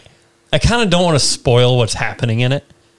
if anybody listens to this and wants to go watch it, Yeah. But I just loved the concept of It was, just uh, having that person next to you. You know, it was just oh, it's so good. Yeah, it was a, it was definitely one, and obviously the you know Asher's original idea, you know, was was one that I read it and being like, "Oh, that's so cool! Like it's Yeah. such a great It's- you know great idea, idea. and a, and a um, and and I still read a lot of um, so my friend Asher is an author, a horror author, so he writes um, like not you know full full novels, Mm-hmm. um, purely horror genre. Um, but like just the ideas, I think when you're when you're thinking in that kind of mindset, and you know you're reading a lot of horror, you kind of can go in such different directions than you normally would if you're you know writing some some other genre. a blast. Well, right, exactly, because there's so You much. do whatever messed Well, up you have so much is in your head. latitude to like to move in. It's like there could anything could happen. It's a horror movie. Yeah, you know, you know, exactly. Lovecraft. It's like, yo, let's add new dimensions. Okay, yeah, well, it's a horror Well, movie. Sure, well we like do whatever Get. Out. It's like they switch their brains, Yeah. and, it, and like when you're watching the movie, you're like, ah, that makes sense, and then the movie ends, you're like, wait, that would never work. Well, he's got a really cool. I mean, a, a, a unique voice in horror right now. Like just to, you know, a lot of his movies. Jordan Peele. Yeah. So Yeah. like his just the the movies that you're seeing, um, and a lot of the stuff that you're seeing out of like A twenty four.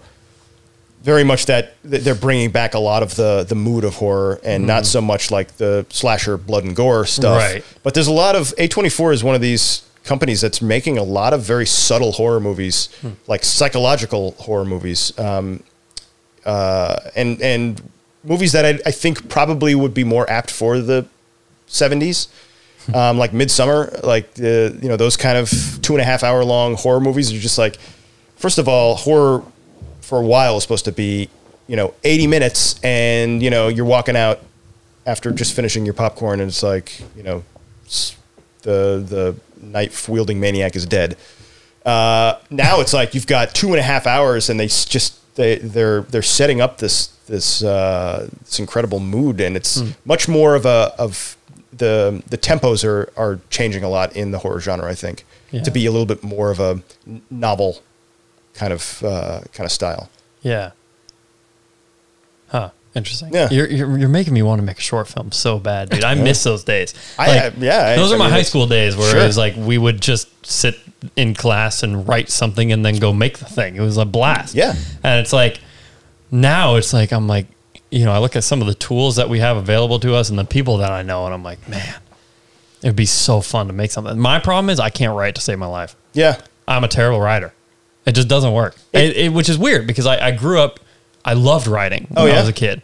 Um, but it just kind of like fell apart when when all the int- in, like basically when you're going through English class in like middle school is where it fell apart because I'm like I don't why are you making this so hard for me you know like literally I was like I love just writing these crazy stories and then when they threw all the stuff like oh this is not how you wr- write this sentence I'm like why this is like this was a great story yeah. No, I mean, I- um, you know, I think there's a lot of uh, there's a lot of things, especially in sort of the film world, where it's like you need to there needs to be this happens, and then this happens. You know, Right. the beats need to be there, or else it's not going to be good. Yeah. You know, I mean, I, I remember in college we learned we had a screenplay course, um, and I think we were shown like Die Hard and and Home Alone and like movies that and both movies that I love.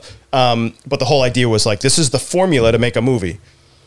I think it was like everyone was pushing. There's a formula that you you know that things need to happen in a certain time in a script, and Yeah, exact- if they don't meet that, then it's never going to be good. But then you know, I think there's a lot of filmmakers out there and a lot of writers who kind of think completely out of the box in terms of like how th- how movies are structured. Like, um, I can't forget. Oh, oh, the uh, what is it? Kaufman. Uh, yeah, the Being John Malkovich. You never saw Being John Malkovich? I don't think so. Oh my gosh. no. Okay. No, Being John Malkovich. It's a good. Uh, you should watch it. I don't even know if I've heard of it. Really? Yeah. When did it come out? I think '99, something like that, Okay. late '90s. Yeah, and uh, it's got a lot of great, great actors in it. Huh. Yeah, it's a um, Charlie Kaufman. Andy, Charlie that down. Kaufman is the Charlie Kaufman is the guy who who's the writer, but he's known for making these movies that just are sort of are kind of out there, um, just in scope in the story. It's they're just kind of bonkers, which are it's good. Check it out. It's I, absolutely. It's great. Absolutely. I'm going to switch gears quickly. So unless you have something No. on this. Oh, you sure? Yeah. Okay. Except like it's funny we were talking about making remakes of what like maybe you've done before Yeah. just because you could do it better now. My buddy Warren and I did the same thing back in seventh grade. Oh, no way. Yeah, it was uh, Harold McNarold.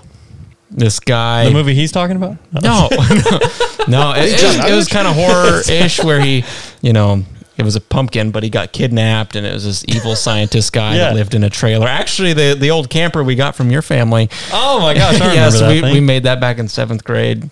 Whole chase sequence. Ended up doing it year after year. We had three parts, like twenty minute short films. whoa. Yeah, Wow. That's uh yeah gutsy. yeah. So you know, seventh, Dang. eighth, ninth grade is what you, what you do. When, so, Wait, so are you guys the same age? No, No. he's five years older than me. Oh, five years older. Yeah. Okay, wait. So how old are you? I'm 21. 21. Oh, okay. You're 26, right? six, seven, seven. I think I'm seven. Oh, really? I think. Whatever. I don't know how old Yeah. you are. Wow, you're already losing it, man. Way too early. I still Well, you're write seven years 2012 younger on the than you date. think you are right now, so apparently. um, so my adaptation of Exit 7A was the same idea of, of the hitchhiking thing. It was in a house. It was in this, uh, right? No, that's a Did different one. Oh, okay. That's a different I'm thinking one. of a different one then. That's actually funny because I watched that last night after talking to my high school film teacher. I Oh, went back okay. and looked at it, but um, So I remember it was a horror movie, right? that that was that was that was not Exit 7A. Okay. that one was my favorite thing. I, I can't watch it now because I just cringe. But that was uh, that was with the doll. Do you remember the doll? Yeah. Yeah, so that's what you're thinking. Okay, of. that's what I'm thinking. That was of. a 22 minute. I mean, for for Oh. I think that was my sophomore year of high school or something like that. Um, Oh. But so anyway, I made this. You know, I took the idea of the hitchhiking, and then they drove someplace, and then something happened where I tried to do the conversation, but my dialogue just fell apart. It was terrible. That's what ruined it. But basically, how it ended is, you know, the person who was the driver um, in Exit 7A, like, couldn't get their car started or whatever, so called an Uber, and then that other person was the Uber driver. So that's kind of how we twist. That's how we spun off it. Um, it was a really cool last shot to reveal it, and then Oh, yeah. we just cut it. But um, man, I haven't made a short film. So what came first, the documentary or the coffee? Uh, documentary. Okay, so let's talk about the documentary. Yeah, that's right. Coffee. Uh, what do you Um, mean that's right? well, didn't that take how many years of that did you do? Of the coffee, it's still going. Well, so It's 20. Let's yeah, talk about it later. 2050. Okay, so we'll talk about let's talk about uh, the going, full going into the feature, Yeah. right? So, so that was uh, well, we had made two two additional shorts in between the Exit 7A and the So there's checkup and what's the other one? uh, it's not not safe. So basically, Oh, that's right. There was a um, we had written. Um, someone had gotten in touch with me from my old college and said we're doing a um, alumni are writing uh, one act plays and we're going to put them on as a as one big show. Um, so if you do you want to write something that will be you know incorporated into this you know ninety minute one act play festival. So I said, okay. Um, so I wrote one, and that was the checkup. And then Mike wrote the other one. It's not not safe. And so what we did was we we talked to the um, uh, the head of the department and um, basically said, hey, why don't we do this? How about uh, we have students write plays and put them on as a show, and then we'll film the plays that the students wrote as, and we'll do it every year. So we ended up doing this, um, you know, for a couple of years, and then students took over and kind of did it to the the their you know group of friends. Um, so we started it, uh, and those were the two films that came out of came out of that um, effort, which was fun because we basically had to you know we, we made these two short films and adapted them from our our stage plays, and the actors in the stage play were in the movie. Oh, nice. So it was, and then we we had a festival where we we screened them. Dude, Um, the checkup was hilarious. So we did. So oh yeah, my so gosh. that was- one. have you seen that one?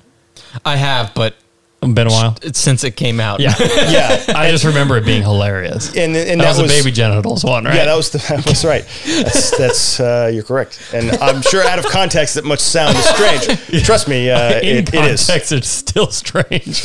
Um, yeah, so that was yeah. So a guy basically goes into a doctor's office, and you know he's he's got like you know some mild symptoms of something because he's a hypochondriac, and then they inform him that he he has his baby genitals still, and they need to fall off in order for his adult pair to grow in, and so he's and it's all it, these these doctors are diagnosing him with these crazy strange illnesses it's awesome. and he doesn't know what so he starts to have like a anxiety attack and uh, but that was that was again a uh, one of those that I'm sure was inspired by being in in hospitals for many many years and filming stuff A hundred percent. Yeah. and uh, so yeah so we filmed those and that, that was a lot of fun. Then we were like okay let's let's focus on on doing something that's a little bit bigger. I think we were you know we've got a few of these short films under our belt we could probably you know go after a, a little bit of a bigger story.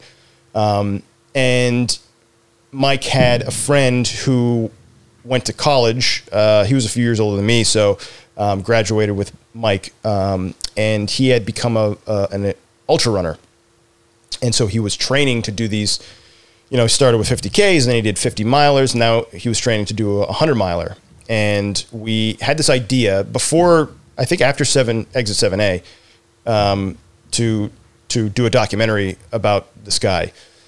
And I think what ended up happening is that we were we were planning on doing it, and then one thing or another happened, and we we couldn't film. Um, and so he he entered the Vermont 100, which is the 100 mile uh, ultra marathon that that happens in Vermont. And so he was running that, and so we were like, ah, you know, that would have been, been a cool idea, um, but you know, he's going to run it, and you know, whatever. And he ends up not finishing because he, I think at like mile 92, he like something in his knee burst. oh. Um. Oh, 92. Or no, it was, he he he sat down. He couldn't stand up. Like there was something where he got like very very close to the end. Yeah. Um, and so we were like, oh, okay. Not, I mean, it's horrible, but it's like, Yeah. well, maybe we have another shot at making this movie, you know, Right. after all. Yeah. Um, so we did. So he ends up training, um, starts training pretty much right afterwards because it takes, you know, upwards of a year to, to even train to, to go that far uh, on your legs. So, um, so we started filming right when he decided to, to do it again and um, followed him for better part of a year. And, and then it took us about a year to, to edit. That's crazy. And so, um, and, and, and basically, uh, it was something completely, the, the thing that I really liked about, about kind of the trajectory of films that we were making was that they were kind of different enough from each other that the, you know, we were trying to do new things and not sort of like make the same movie over and over again. Um, so the idea of doing something narrative and then being like, ah, yeah, let's make a feature length documentary about ultra running. It was not something that I, I was like, I love ultra running, so I'm going to make this. I didn't even know it was a thing. Um, but you know, the story, the idea of it was was more intriguing to me because it's it's not so much like people who love the movie Rocky. It's I don't think you really have to love boxing in order to love the movie Rocky. Rocky because it's the idea of it is that he's you know he's going the distance. You know, he's going up against something that he's, you know, doesn't know if he's going to, you know, make it or, you know, win or whatever it is. So you're rooting kind of for the the human spirit part of it and not so much like because you're like, oh, know what a right hook is or anything like that. Um, so that part of the of the film really uh, kind of resonated with me because I'm like, oh, what does it take to to do this? Like, what does it take to to train for something like this? You know, he had at the that time, he and I both had infant kids, like six months, not even six month olds, and you know, I'm kind of going out to make this film, and he's going out to to train nonstop, and and I'm there with him for a lot of it. Um, you know, it's kind of a uh, an interesting experience because it's uh, I, I, was kind of coming up with just the you know the the ideas and the uh, uh, just kind of the scope of the movie as it was it was happening because uh, you know I had to kind of learn what what was going on, what ultra running races are, who the people involved are, um, all that stuff.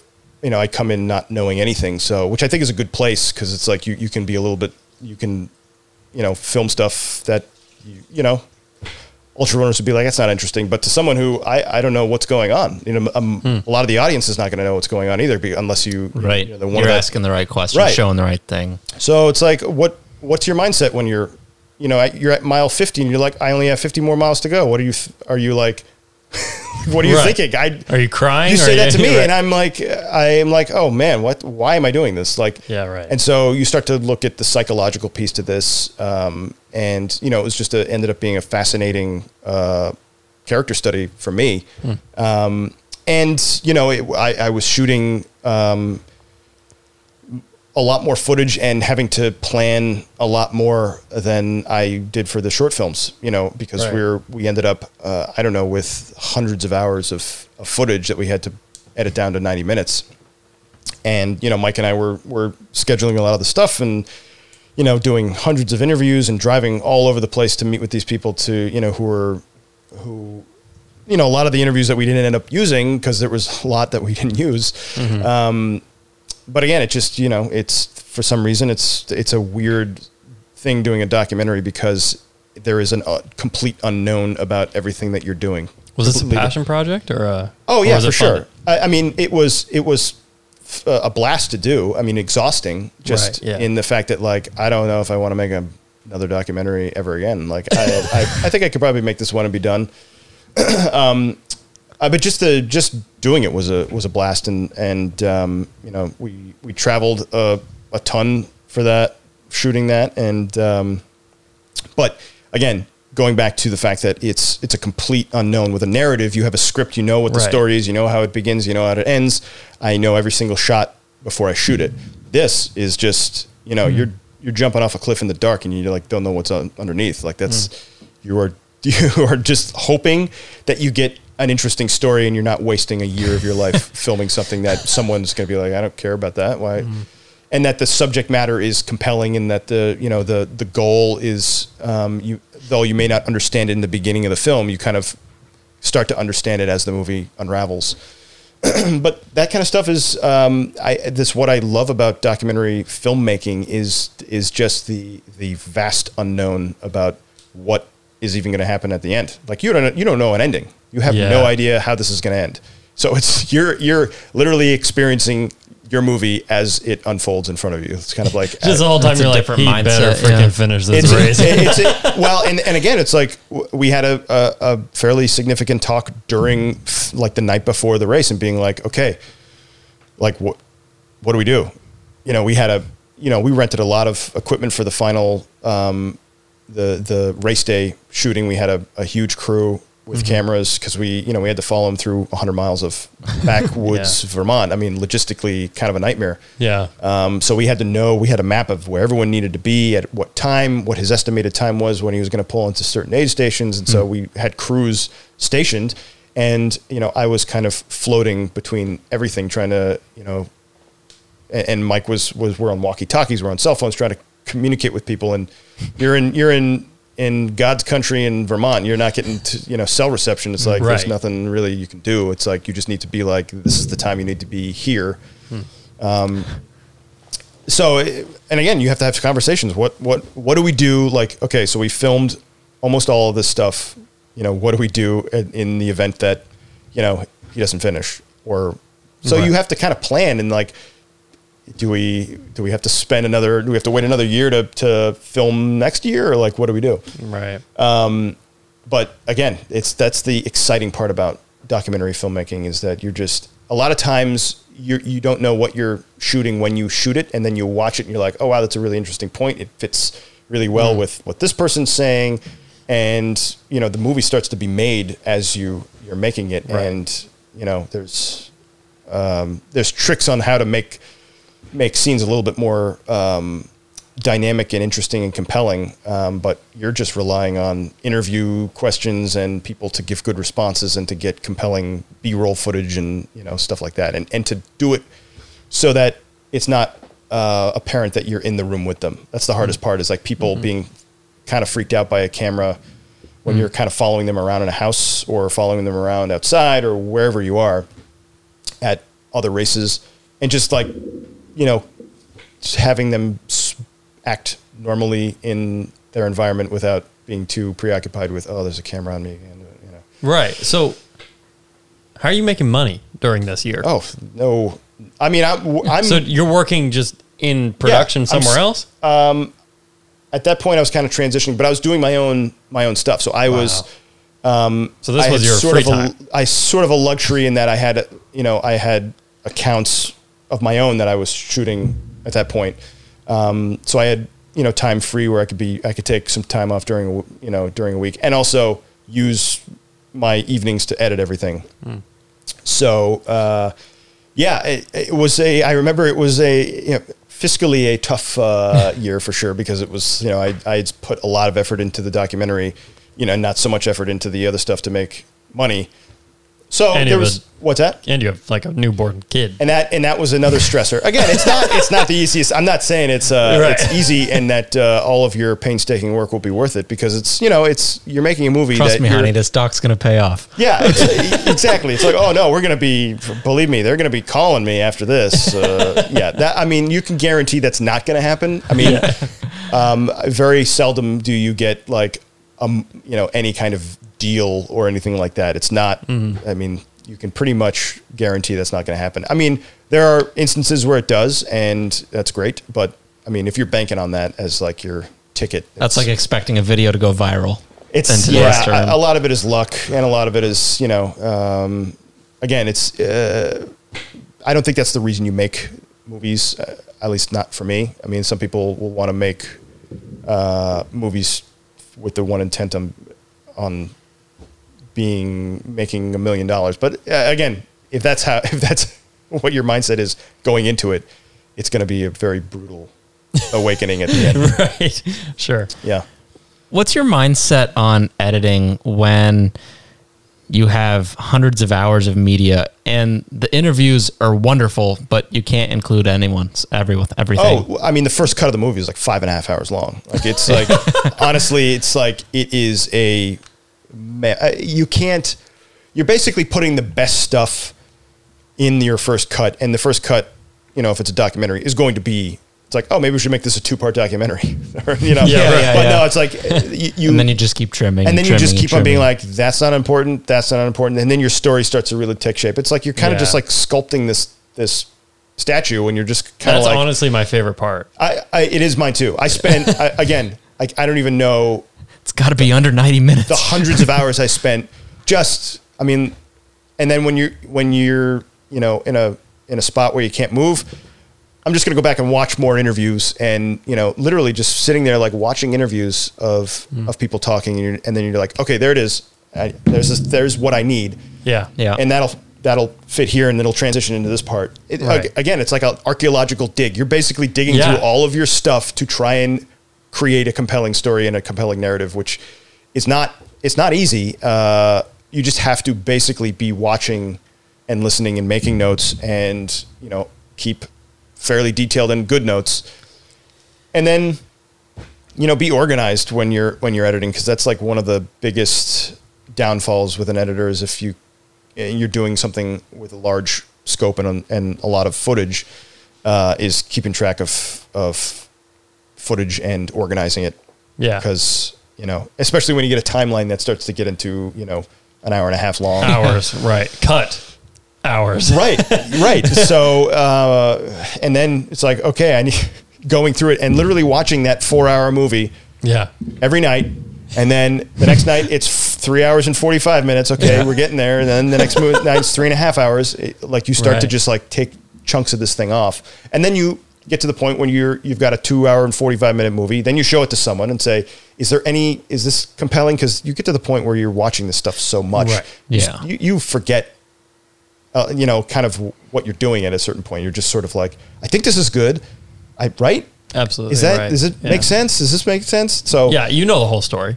right. It makes sense to Yeah. me, but for someone going into this thing, you know, They're not no, no, this whole section's boring. That's irrelevant. and there was and there was again it's like when you get criticism it's like some people being like i don't get why this person's saying that it's like oh yeah of course you didn't because you you, weren't didn't, there see, you didn't see that footage that i cut Yeah. Well, you know 10 drafts ago that makes that part make sense it's like and you're like okay yeah yeah yeah, yeah i get it and you start to kind of have to train your own brain to to look at um, cuts and look at footage from an outside perspective because you can get kind of you know in your own head about Yeah. it See, I find myself doing a lot of like promotional documentary stuff, meaning three minute documentaries, basically. Mm-hmm. Oh, yeah. And it's great. like, it's a blast when we, when you get past the first hurdle. And the first hurdle for me is like just getting that first story down has always been my, to, to get a story with, you're looking at, you know, 10 interviews yeah to build that first story that logically has an arc and makes sense Yeah.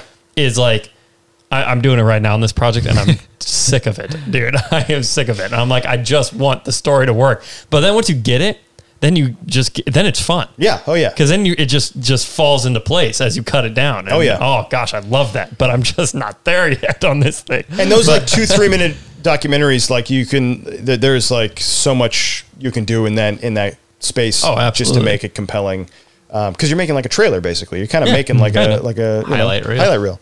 Yeah. Um, and I, I again I probably spent so much time on the trailer to the documentary like like trying to I'm like okay that, I'm trying to fit hundreds of hours into 90 minutes. Now I have to try to fit that 90 minutes into like two minutes. Right, exactly. so, so going back over the footage and being like taking out the the pieces that make sense, that kind of shape it to the viewer as to like what it's about. Like that's again another challenge altogether is trying to uh, trying to compress that into into such a small space. Trailer editing is is uh, is one of those things that's very very. I, I find it difficult to try to Yeah. put put those things together. I don't know. it's I can't man, a 90 minute doc. That's Yeah, it's, it's not That's hard. It's it's uh it's again. I I slept at my office several times, yeah. being like, I'm on a roll. I can't. I just need to have like a nap, or Hmm. you know, it, again, it's it's it's a it's its own marathon. Like it's w- totally its own its own thing. Would you do it again? Um, Probably, Really? I think so. With if I had right the right story. right story, like I again, if it's compelling, I would be I'd be interested in doing it. Um, I don't know if I would. it's again, I don't know.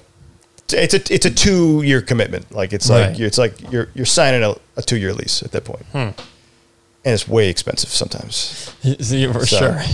And and you know we we raised our money for the doc on Kickstarter. oh, okay. and uh, so we had you know a little bit to to help out with with making it And that's Uh, going to like flights and it's or- going to flights like it's going travel to in general. rentals like we rented a lot of equipment Mm. especially for the um, for the race shoot because we needed so many cameras Right. that you know and we were able to get people who were you know who bring their own camera and and then you know I'm left with uh, 900 formats to you know at the end of the at the end of the day I've got SD cards and and someone shooting in 4K and this you know this was Right. shooting in uh, so many different Right. um, things like that that it, it got it got the post production got a little bit insane. I mean, Would you edit that in? uh, it was Final Cut Seven. Oh, wow. Okay. Yeah, that was Oh, sort wait, of when did this come out? 2015, 14. Oh, okay. something like that. What Yeah. are you are you what are you editing on now? Um, so Premiere Okay. primarily. um, I never really took the jump to Final Cut X. Yeah. I stayed with Seven, and then I transitioned to Premiere because it was much more similar to Final Cut Seven Yeah, that's what I did. because I never really it, Final Cut X seemed a little bit more like iMovie to me. Like it was sort of like they, they dumbed it down Yes. a lot, I, I thought, it's very prosumer. yeah, I think that's the direction they went in, um, and I wasn't really comfortable with that. Yeah. Um, so I, I was like, okay, I like Adobe's, you know, suite of uh, of programs. You know, I use, you know, Photoshop for pretty much everything, um, and After Effects. You know, I, I I used for all the aerial footage that we were doing because the the stabilization software in, in After Effects is really really good. Um, but yeah, so Premiere is is pretty much what I what I edited in. Yeah, yeah. Wow, all in Final Cut Seven. Final Cut Seven. Yeah, it was a. I don't know. I had I had a lot of of those heart stopping crashes that were like, Oh no, uh, I did I, had just lose three or four hours of my time? Uh, you know, and sometimes rough. I did like, and I'd have to re-edit scenes, and it was just like, oh, so annoying. yeah. Can we talk about coffee? Sure. Yeah. So you got out of film for a bit. Yeah, I Or think? I. Well, I was still, I was still. Um, so I ended up selling my side of the marketing business, and then we started the cold brew coffee company. Um, but I was still doing. Um, I had I had video clients that I was um, doing work with, pretty much to pay bills. Um, Throughout all of the cold. yeah, Okay. So um, I had some accounts that I brought over from the other the agency that we ran, um, and then uh, kind of got word of mouth. I met a bunch of people through um, the documentary film festivals that we went to, um, and worked worked a lot with that. Gotcha. Um, worked locally for a bunch of people for you know doing promotional videos and things like that. Uh, and yeah, and so that was sort of uh, keeping me afloat while I was doing the coffee business. So I decided, let's just uh, do a complete 180. Uh, maybe uh, uh, the documentary probably uh, probably had a little bit to do with that. I'm Yeah. sure it was sort of like at the end, like "Ugh, None of the coffee like, was good enough to get the editing done. and I, I was drinking enough of it during that process, uh, honestly. And um, yeah, it was. uh I don't know. I, I I definitely I'm the kind of person, and it's probably not the best tendency, but when I like see something or I want to do something, I just sort of go do it without planning anything, like nothing. Like I I won't really. Um, I don't want to say think about it before I do it, but uh, I definitely have impulsive tendencies to just be like, "That's a great idea. Let's do it. to start a coffee company. Yeah, let's just uh, let's do that. Fine, bottled coffee." Well, these are the people that you want in the filmmaking Well, world, is and, what you and were saying. So- taking a lot of that in terms of you know, yeah, yeah. Let's make a feature length docu- documentary on a sport that I've know nothing about. sure. Yeah, here we go. Great. I'm about it. That's I'm a- great. and you know, luckily I was able to work with people, you know, in the in the you know doing those films that were like minded. Um, and so I think that's kind of one of the, the tendencies you need to have in order to do that. A lot of it is sort of like, and then you get a little bit older and you're like, ah, you're a little bit more selective about what you do because you just don't have the energy anymore. so wait, where were you approached by someone with the idea of cold Brutus, or was that a? So we we had a relationship with um, some local roasters, um, and I think we were basically just like, what can we do with with coffee that no one else is doing, or only a few people are doing? Um, and I had been drinking cold brew coffee um, for a while. Um, I think towards the end of the uh, editing process of the documentary, I was I was drinking a lot, a lot of coffee, and cold brew was more caffeinated. So I was like, "Yep, I'm going to go with that." And you know, that was sort of that. That's what took me through the several of the all nighters. Um, And also, this was like long before cold brew was a thing. it was before cold brew was a thing. Um, I think there was a couple companies who were doing it. I know Stumptown was the one that I drank the most of, and I was like, "Who else is doing this? Who else is in this in this space?" Um, and you know, there wasn't a lot going on, so I was like, "Well, then let's let's do, figure out how to make it and do it." Uh, and that's essentially uh, what what we did because there In a nutshell. again, it was like you couldn't really, um, you know, you can go to like Barnes and Noble and buy a book on how to brew beer or how to brew a lot of beer, like what's the scaling. there was people who it's like, yeah, I make my own cold brew in a in a mason jar, uh, you know, a 64 ounce mason jar, um, and this is how much coffee I use. But 64 ounces, I want 64 gallons. Like, what do I, what do I, add? how much coffee do I add there? Yeah. And then you're starting to think about scales that are just like, how do you, okay, so how do you filter all the coffee? What do you do with all the coffee afterwards? Like, what do you, you know, those are, these are things that we had no idea. So we, it was just sort of like, let's go out and figure it out, do a bunch of tests. So we roasted a whole bunch of coffee um, to all different levels. We cold brewed it. We found the, the bean and the, the flavor that we liked. Um, and then we were like, how do we make 50 gallons? Because we want to start kegging this and, you know, having cold brew on draft. And so we got a 55 gallon kettle, like a beer kettle. And then we figured out, okay, how do we keep the grounds out of the line so we can filter it? And it, it was just, a, it was a nightmare. Like it was an absolute nightmare. um, but we finally got it to the point where we could actually make a product. And we we went to a local beverage distributor and uh, they liked it and they said yeah. Yeah let's uh, let's do it. And so at that point we had, didn't even have a bottle yet. Um, we just had it in on in Oh kegs. yeah, it started in. A, I forgot it about started in bottle. kegs. Yeah so the kegs came first. The kegs were Okay. were what were what started it.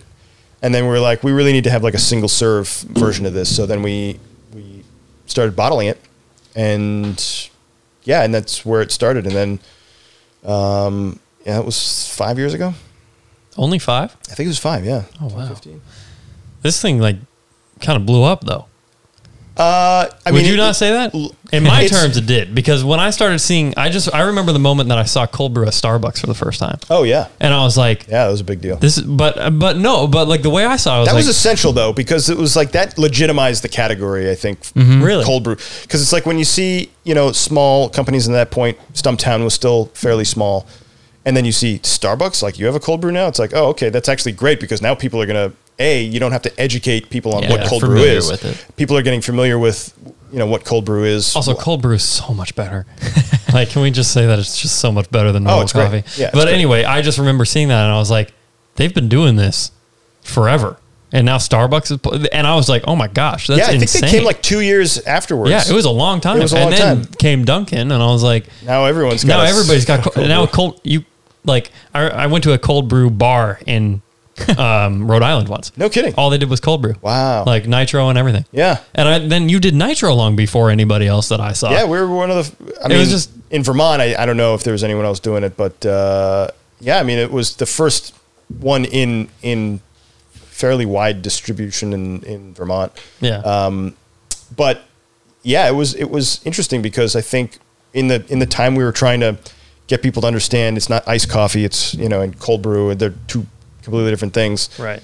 I think it started to just kind of you know spiral into uh, a point where now people are preferring cold brew to iced coffee. Oh, and 100%. you know, Yeah. and it's and it's and it's cool because you know um, you know we were able to grow fairly. We, we grew fairly slowly. I mean, we weren't. Did you? Um, yeah, we weren't. We weren't. We got into I think four or five states with distribution, but um, you know, it's again trying to just drop a new, not just a new product, but a fairly new category onto people, and really with zero um, marketing budget. Like we were just like it was all word of mouth. Like we were just, you know, put a new tap handle there, and people are going to have to walk up to and be like, "What the heck is this?" Because we didn't have money to spend on anything. Um, it was just like production, get it out there, get people tasting it, do live in person tastings, um, and those kind of things. And that's basically what I was doing is is just going out and going to uh, you know beverage festivals. We were pretty big in in, in a lot of like brewery festivals. Um, but yeah, it's uh, it's it's interesting, and then and then doing some collaborations with different companies. Um, you know, it's a lot of fun. And it was a completely different uh, than what I was doing before because it was, you know, I'm, I'm now selling a product, a cons- like a consumable product, and it's a it's different than anything I'd done. Yeah. So that part was really um, like it was awesome to to do something like that because I like just keeping things fresh and you know, so I'm not stagnating, you know, a lot. Yeah. I think that tends to happen. You get into a groove, you're going to do the same thing a million times. I don't know if there's something about it where I just I don't like doing that. I like to keep Sure. on kind of moving to the next the next thing. And product development and beverage development is awesome. And then you know you're spending a lot of time in in breweries, um, you know, because I was talking with a lot of different people because I'm like, there's got to be a lot of technology that they're using to filter their beer or to brew their beer that we can use from them. So it was a lot of it was like understanding how a lot of these you know this equipment works, and then um, you know kind of retrofitting beer tanks for cold brewing. It's you know it's a it's a completely new thing, and then filtration. A lot of it was, uh, and then when we started canning the nitro um, cold brew using a liquid nitrogen doser, it's like I had to figure out. I got a big giant tank of liquid nitrogen, and now I got to figure out how to how to dose each can. And there's not anyone who does that. Like the liquid nitrogen dosers were for um, like dosing waters and other um, non-carbonated beverages, um, just as a purge. like a purge. Yeah, Yeah. so there's no oxygen, so it basically drops it in there. All the oxygen gets pushed out, and then they can it, and it's you know it's got rigidity, and it's you know so you're not like squeezing a floppy can that's full of air. You know. Yeah. So it's like, well, we can probably. So talking with these companies who were explaining to me how this thing works and the pressure level that gets built up in a can and how much pressure you can have in a can, and if I was to dose this with liquid nitrogen, then shake it up really hard to mix in the, the nitrogen, and then I popped it, I'd get that Guinness Cascade, right? A lot of it was like, uh, yeah, yeah, I think so. I think we could probably do that. so it's like, fine, that sounds great. Wow. Um, so it's like I'll, we'll you know we we bought the liquid nitrogen doser. We'll figure out how to use it. It's like how hard could it be? I mean, we'll, and then it's like oh yeah, the liquid nitrogen is like 300 degrees, like negative 300 degrees. So you know, just wear gloves. I don't know. uh, and I, again, it's like a lot of that stuff is just sort of like doing it and failing at it and like filmmaking it's sort of like you gotta you gotta just fail in order to get better and you know those are those are the experiences that i think you learn the most from is is doing it failing at it and then it's like okay this is how you do it and you know the next one gets better and then the next and then the next so you know that's that's sort of how i look at these things what a weird trail of filmmaking to Yeah. go and start a freaking cold brew coffee company before anybody really else knew about cold brew, in my opinion. Um, Yeah, there was only there was, It was only early few, in but it was, it was early. yeah. It was it was early on, um, for sure. But um, yeah, and now it's and now it's kind of everywhere. yeah. Um, so where are you still involved at all? Mm-hmm. Okay, so what do you? How much? What are you doing now? um, so before we we did everything ourselves. We kegged, we brewed, we uh, we uh, bottled all ourselves, which was kind of grueling work. I mean, it was literally just like sweaty warehouse buckets Yeah. of you know coffee grounds just smelling like cigars all day long because that's just what coffee smells like when it's in your pores. Um, you know, and literally like getting caffeine buzzes from have from touching so much coffee, like it just seeps into you. Yeah. and like I and Wow. I I you didn't just know get like so much. I'd I'd be like, okay, I need to like sit down because I'd be I'd be getting just like so much caffeine absorbed. no way. You know, when you're when you get you know cold brew spills on your arm or wherever, it's like you know I'm and I'm emptying gross you know coffee grounds. It just gets on you, and then um, you're just kind of like, whew, man, it's like a it's insane. wow, I know, Um, I would have never thought of that. Yeah, yeah. I never thought of it easier either until it's I started getting like uh, you know like panic attacks. Right. yeah, Um, yeah, it's like four or five cups of coffee kind of level of Yeah, and it's like the oils. Just like if you're not wearing gloves, the oils of the coffee will just like seep into your pores and just caffeinate you from the outside. Wow. Uh, yeah. So um, uh, I forget what I was talking Your about. Your involvement Oh now. yeah. Um, so now basically we we uh, have co-packers that that do all the brewing and, and canning and kegging for us. Mm-hmm. So you know, in terms of like hands off, it's I don't do production anymore. Gotcha. So you're an owner or the owner, an owner. Mm-hmm. One of the owners. yep. Okay. Um, so you're just letting the company run, basically. letting the company run. A lot of it is, you know, we we deal with the distributors, and um, you know, now we we do refrigerated trucking, so you know, we're not hand delivering stuff. Um, So the business model kind of changed as we were able to grow and and scale it. Um, and now we're basically since um, you know, since March, um, you know, all of our on-premise keg business is pretty much gone, Oh, as wow. as most of the you know other beverage industries when you couldn't get beer or or any other um, beverage on premise at restaurants or bars, you know, uh, it sort of just went to single serve cans, and that was you know where our business ended up going. Luckily, we were small enough and nimble enough that we can kind of you know move around without losing a ton. Um, but you know, we we did lots of our, our biggest market in kegs was um, uh, offices.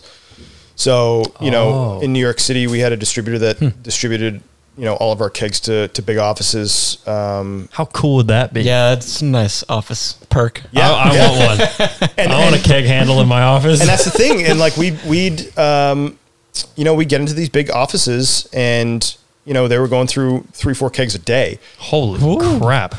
and then they'd have to put limits on like how many you'd be able to get because you'd be they'd be pouring you know thirty ounce cups of cold brew and just like drinking. I mean, Oh well, it's so good though.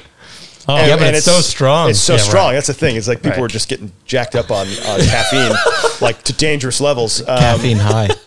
it's and- what two t- two and a half times. It's or like something? it's like two x, like two cups of coffee, Wow. one cup of uh, of cold brew. That's so intense, it's, yeah. yeah, you have too much of it. Um, it's you know freaking out. and if you're caffeine sensitive, I mean, like obviously there's some people who are sensitive to caffeine, and Yeah. you know I don't recommend it. So when they're like, "Why is this making me jittery?" I'm like, I don't know, because you probably are not used to drinking like basically an espresso. Yeah. Um, Yeah. So, uh, yeah, that's that's that's kind of what's happening now. Um, just you know, it's starting to pick up probably a little bit more. I mean, we're still getting keg orders, but not. I mean, not in any way the volume that we were. right. And just talking to other beverage uh, company owners around, it's most everyone. You know, it's a forty percent, fifty percent decrease overnight because Yeah. all the on premise was closed down. So, however many products, however many kegs are out in the field, they're just locked Sitting. down until further notice, and uh, you may have to be eating a ton of your inventory because it's not being being purchased. Well, if you need to get any kegs off your hand, just Yeah, you got a, you can got let a us know. kegerator. You got a kegerator down here. I can I can probably figure it out. I can figure out how to get it out. That's like my mindset. yeah, I can figure it out. Yeah, exactly. Give it to me. Um, dude, that's awesome. I, I I love when you guys went that direction. Um, it was really good. I quit caffeine my senior year of high school. You did? I did. Because of me? M- most no, I'm just kidding. Um, no, because I, I I thought I had insomnia. I could never sleep. Whoa. And uh, I uh, turns out I'm very sensitive to caffeine. So. I got a lot more energy when I stopped drinking it. Obviously, because I started sleeping again. Yeah. But now it's like my superpower. To where there's certain days like on shoots and stuff when I have like a really long day, I'll take caffeine and it's like I'm literally Superman. I mean, it's awesome because Just the- it's just like a whole nother level of of productivity. You, have tapped into uh, I've got a, like a like a plutonium. Yeah, I've got it figured out, dude. Yeah. it's it's awesome. awesome. Nice. Um, but anyway, yeah, but oh, that stuff was so good. So I didn't know that you were still filmmaking through that whole journey. I thought you were pretty much all just coffee, Um, but it was. I mean, it was uh, no like narrative stuff. It was it was corporate corporate videos. Yep. Um, but yeah, hey, I mean, like when people people call up and and you know want you to make videos, it's like Or oh, yeah. asking to give you I money. can, I can I can do that. yeah, well, easily. exactly. So you're basically working for yourself, though. Yes. I mean, all the all the the people who are coming um, needing video stuff were just kind of you know word of mouth type type things. Right. So you Um, made those connections working for an agency. right, right, and and yeah, pr- pretty much working for a bunch of other people. A lot of people would hire me just to kind of help out with their overflow and and things like that. So that was kind of the the stuff I was doing then, and also just to kind of keep it going. Like a lot of times, it's like a muscle. If you don't exercise it, you kind of lose it. So Sure, if yeah. it's you know if it's editing, you kind of want to keep on editing something. If even if it's something that's you know a, a personal project or or whatever it is, or just something for fun.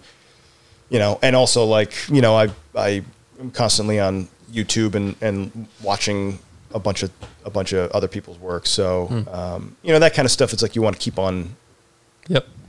kind of and still learning and, and understanding what's what's out there and and keeping up with cameras. I mean, that's a that's a whole other thing too. Right, right. Just being like, oh my gosh, they they made another one of that. Like that was Yeah, right. We're on How the much is it? A7F A7S three already. Like, that's what blew my mind this past week or something. I'm like, And back- there's and- three of them. And back in the in the day, it was like the 5D Mark II, and that was like, whoa, Yeah. oh my gosh. Now, how many of them are there? Uh, Like, I have the know. four. You got the four. So there's at least four of them. hey, those Um, full frame sensor cameras, they're uh, they're great. They are they are beautiful. Yeah. Um, you're working for a dealer. I am. What's the story there?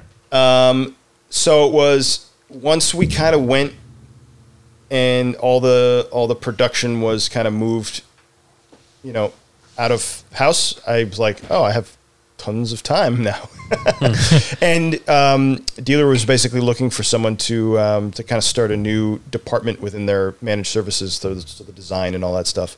Um, and and they need someone basically to start a video um, department there. How did so you? that was Where, how, how did you even know about this? it was kind of like someone had told me that they Hmm. were thinking about that, and uh, and so I was like, oh yeah, uh, and I I could help got, out. I got in touch, and that was uh, was how how it happened. Wow. So you're doing what there? Basically, it's uh, I'm I'm editing uh, footage f- from different dealerships and making either animations or or videos for for cars. Oh, Yeah, right on. yeah, How long have you been doing that now, like a year. dude? Yeah, Sweet. yeah. So You've done a lot, bro. I kind of I want to keep it going, and and you know, obviously it's uh, you know it was a different thing because I work primarily in After Effects. It's kind of I, I dealer. yeah. So I do I basically all the animation stuff I do is is primarily in, in After Effects, and it was something that I was like I need to be better at this program, and I, I After I, Effects is a beast. I know, and it's and it's so Yeah. dense, and there's so much you can do with it. And I was using it to some extent um, with video stuff, but not really, just for like titles and things like that. Right. Yeah. Same. Um, but now I'm doing like full, like full videos in in After Effects and just kind of Wow. utilizing like the, the power of that program, and it's a lot of fun. huh. Um, and trying to like automate stuff, like trying to trying to use um, like scripting and things like that. I uh, I'm into that too. So it's it's uh, it's fun. It's it's definitely something that I hadn't done a lot of. Like hadn't done a lot of car. I did a couple car commercials, but not in this in this kind of 30 second type window. yeah, that's interesting. Yeah, How old are you? 36. So when you were, you know, twenties running around with a camera, did you enjoy editing at all? So let me let me say something first. Yeah. I don't really like editing. What? I know. You don't like editing? so here's I I would much rather be running around with a camera. oh yeah. I mean that's Is my thing. Yeah.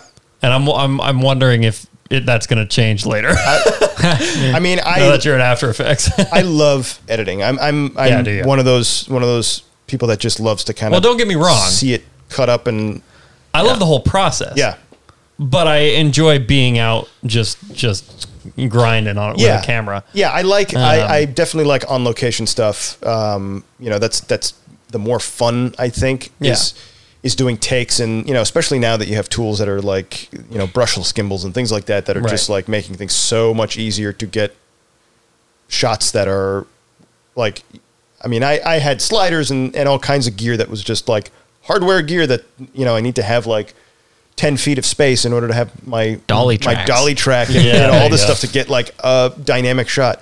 Now I can just like ha- ha- you know carry it around like a briefcase and it's just like you know Just walk Yeah. steady. yeah yeah and and you know obviously when that came out I think that was I don't know five six years ago like I immediately rented one and I'm just like I need to I need to walk around with this and learn about this because this is going to make my life You're so talking much like a. Ronin or like a like the Movi I think Yeah, I, I yeah. rented the M5 Yep. um, and just put like the smallest DSLR I had on there, and just like was like, oh man, okay, this, and then again, it, it opens up the Yeah, it's it's, a, it's another tool you can start to use and think about. Oh my gosh, if I you know how much easier it would have been with this. Like we were doing like I was doing ice skating videos that I couldn't do before.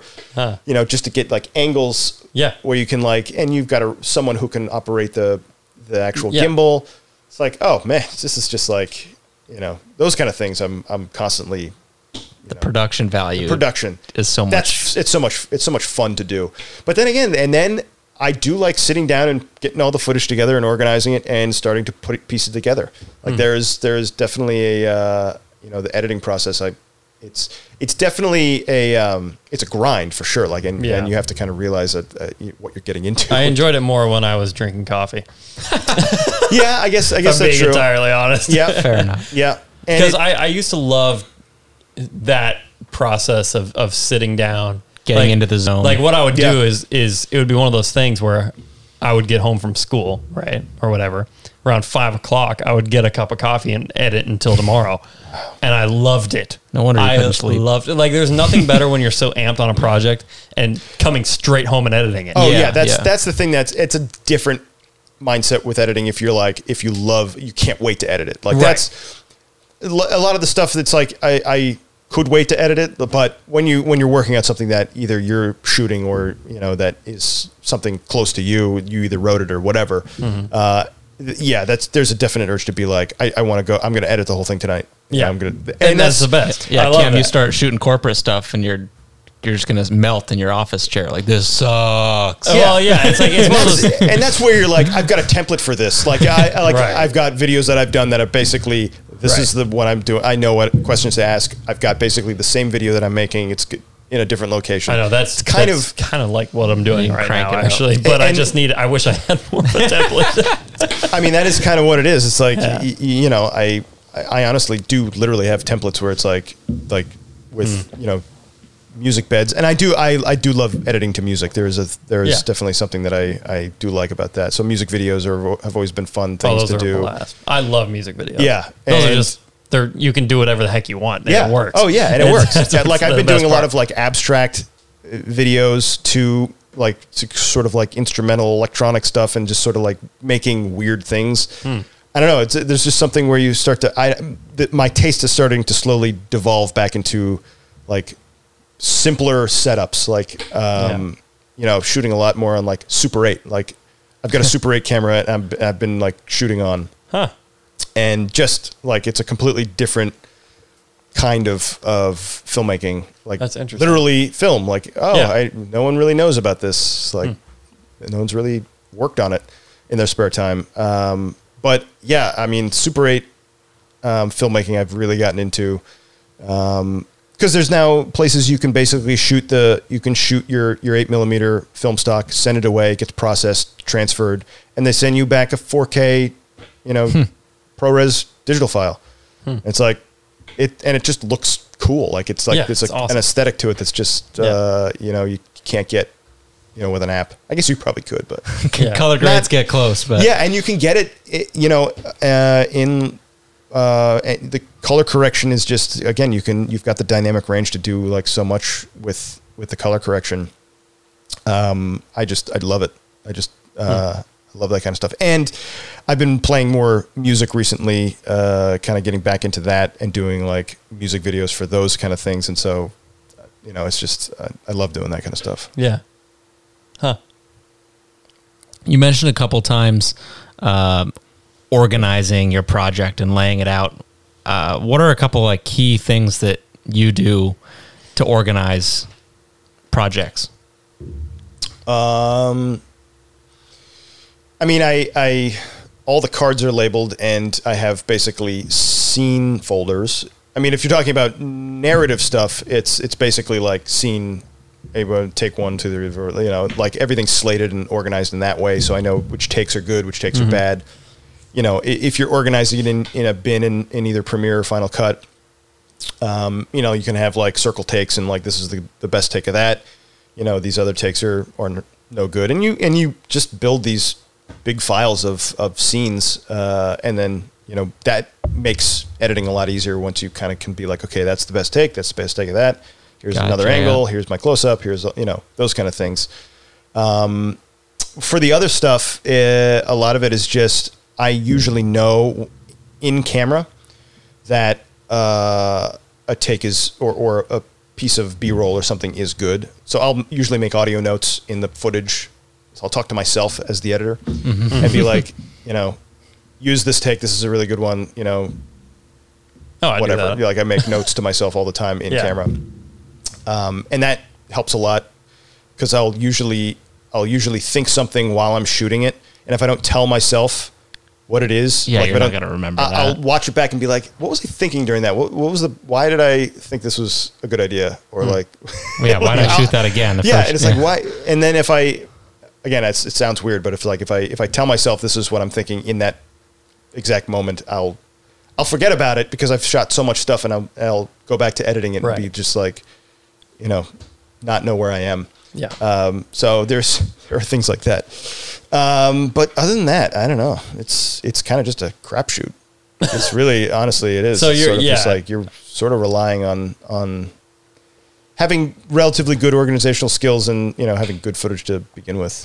yeah, that's yeah, that's the key. Yeah, That is like if key. you can't really do much in the editing room if the footage sucks, or, Right. Or or whatever. So Exactly.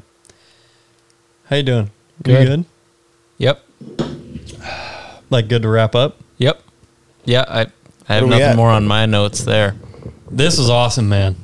thanks so thank, much. Thank you for doing this. I, I, I mean, the only other thing we would ask is is where you're headed. Uh, if you have any dreams or aspirations to do when you grow up, When I grow up, uh, yeah, I don't know. Um, The next Again- coffee, you're going to build a rally car? Or? sure. Hey, I would love to. I don't know. I know a Um, guy. yeah, yeah, well, you got one of those. You got like one of those little I got a dune yeah, buggies, yeah, right? yeah. Dad's dad's got a kick kick our dune buggy. Yeah. Those things are pretty sweet. You Yeah, can uh, you can kind of tool around with one of those. Is it a two seater? Uh, yeah, yeah, with a jump seat in the back, so you can fit four. Oh, But four in that thing. I, I mean, you, yeah, On a good day. that's a that's you got to tuck, tuck your feet under the seats. Yeah. But uh, I mean, that's the kind of thing like ten grand you could build it brand new, ground up. Really? Yeah, they're they're pretty cheap. I mean, they're basically Wow. just like VW engines, right? It's Yeah, like a little. yeah. It's a Volkswagen Bug, short and pan, Yeah. fiberglass, and like all aftermarket parts are Yeah. like cheap from China, ready to bolt together. It's Yeah. Interesting. pretty neat. Yeah. Those things are those things are a lot of fun. So maybe that. um, I I don't know. I I I've stopped buying new gear. Mm. Pretty much, and if in some instances, getting rid of as much as I can. Yeah. Because I, I started basically renting everything as I need it.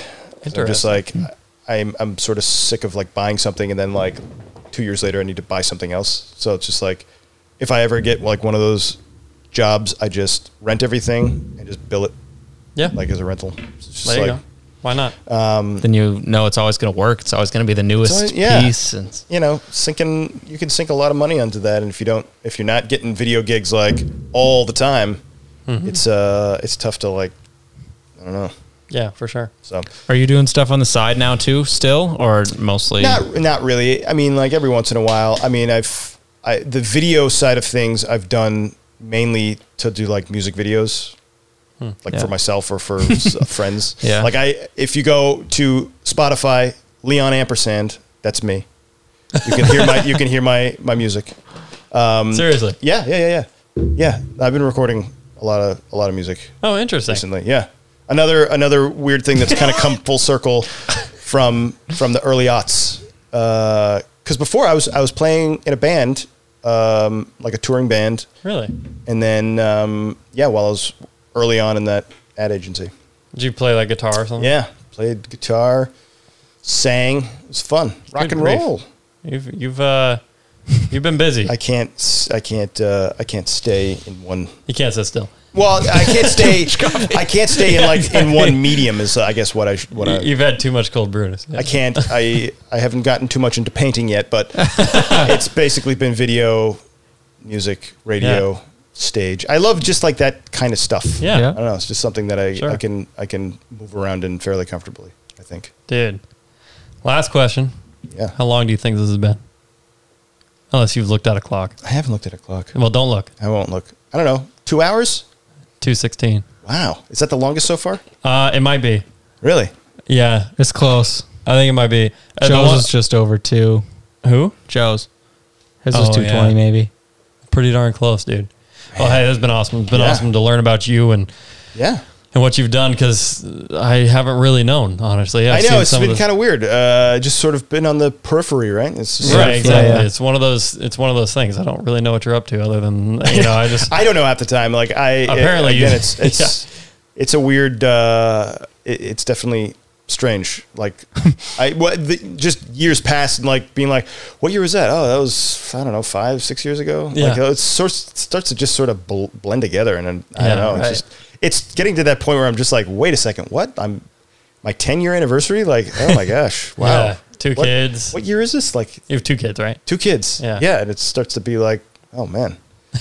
It's crazy. Boy, it's Crazy. uh, it goes by quick. So yeah, it's been fun to to discuss all those those fun things from from however many years ago. That's awesome, man. I love filmmaking. If That's- people want to find some of these projects that you've worked on, how can they do that? Uh, yeah, so the uh, the f- short films and the documentary Hammer and Saw films, you could probably go on Vimeo and find all those, or YouTube and find all those different things. Uh, Hammer and Saw, um, and then uh, yeah, the doc. Where's the doc? That's on Vimeo too, I think. Uh, I think.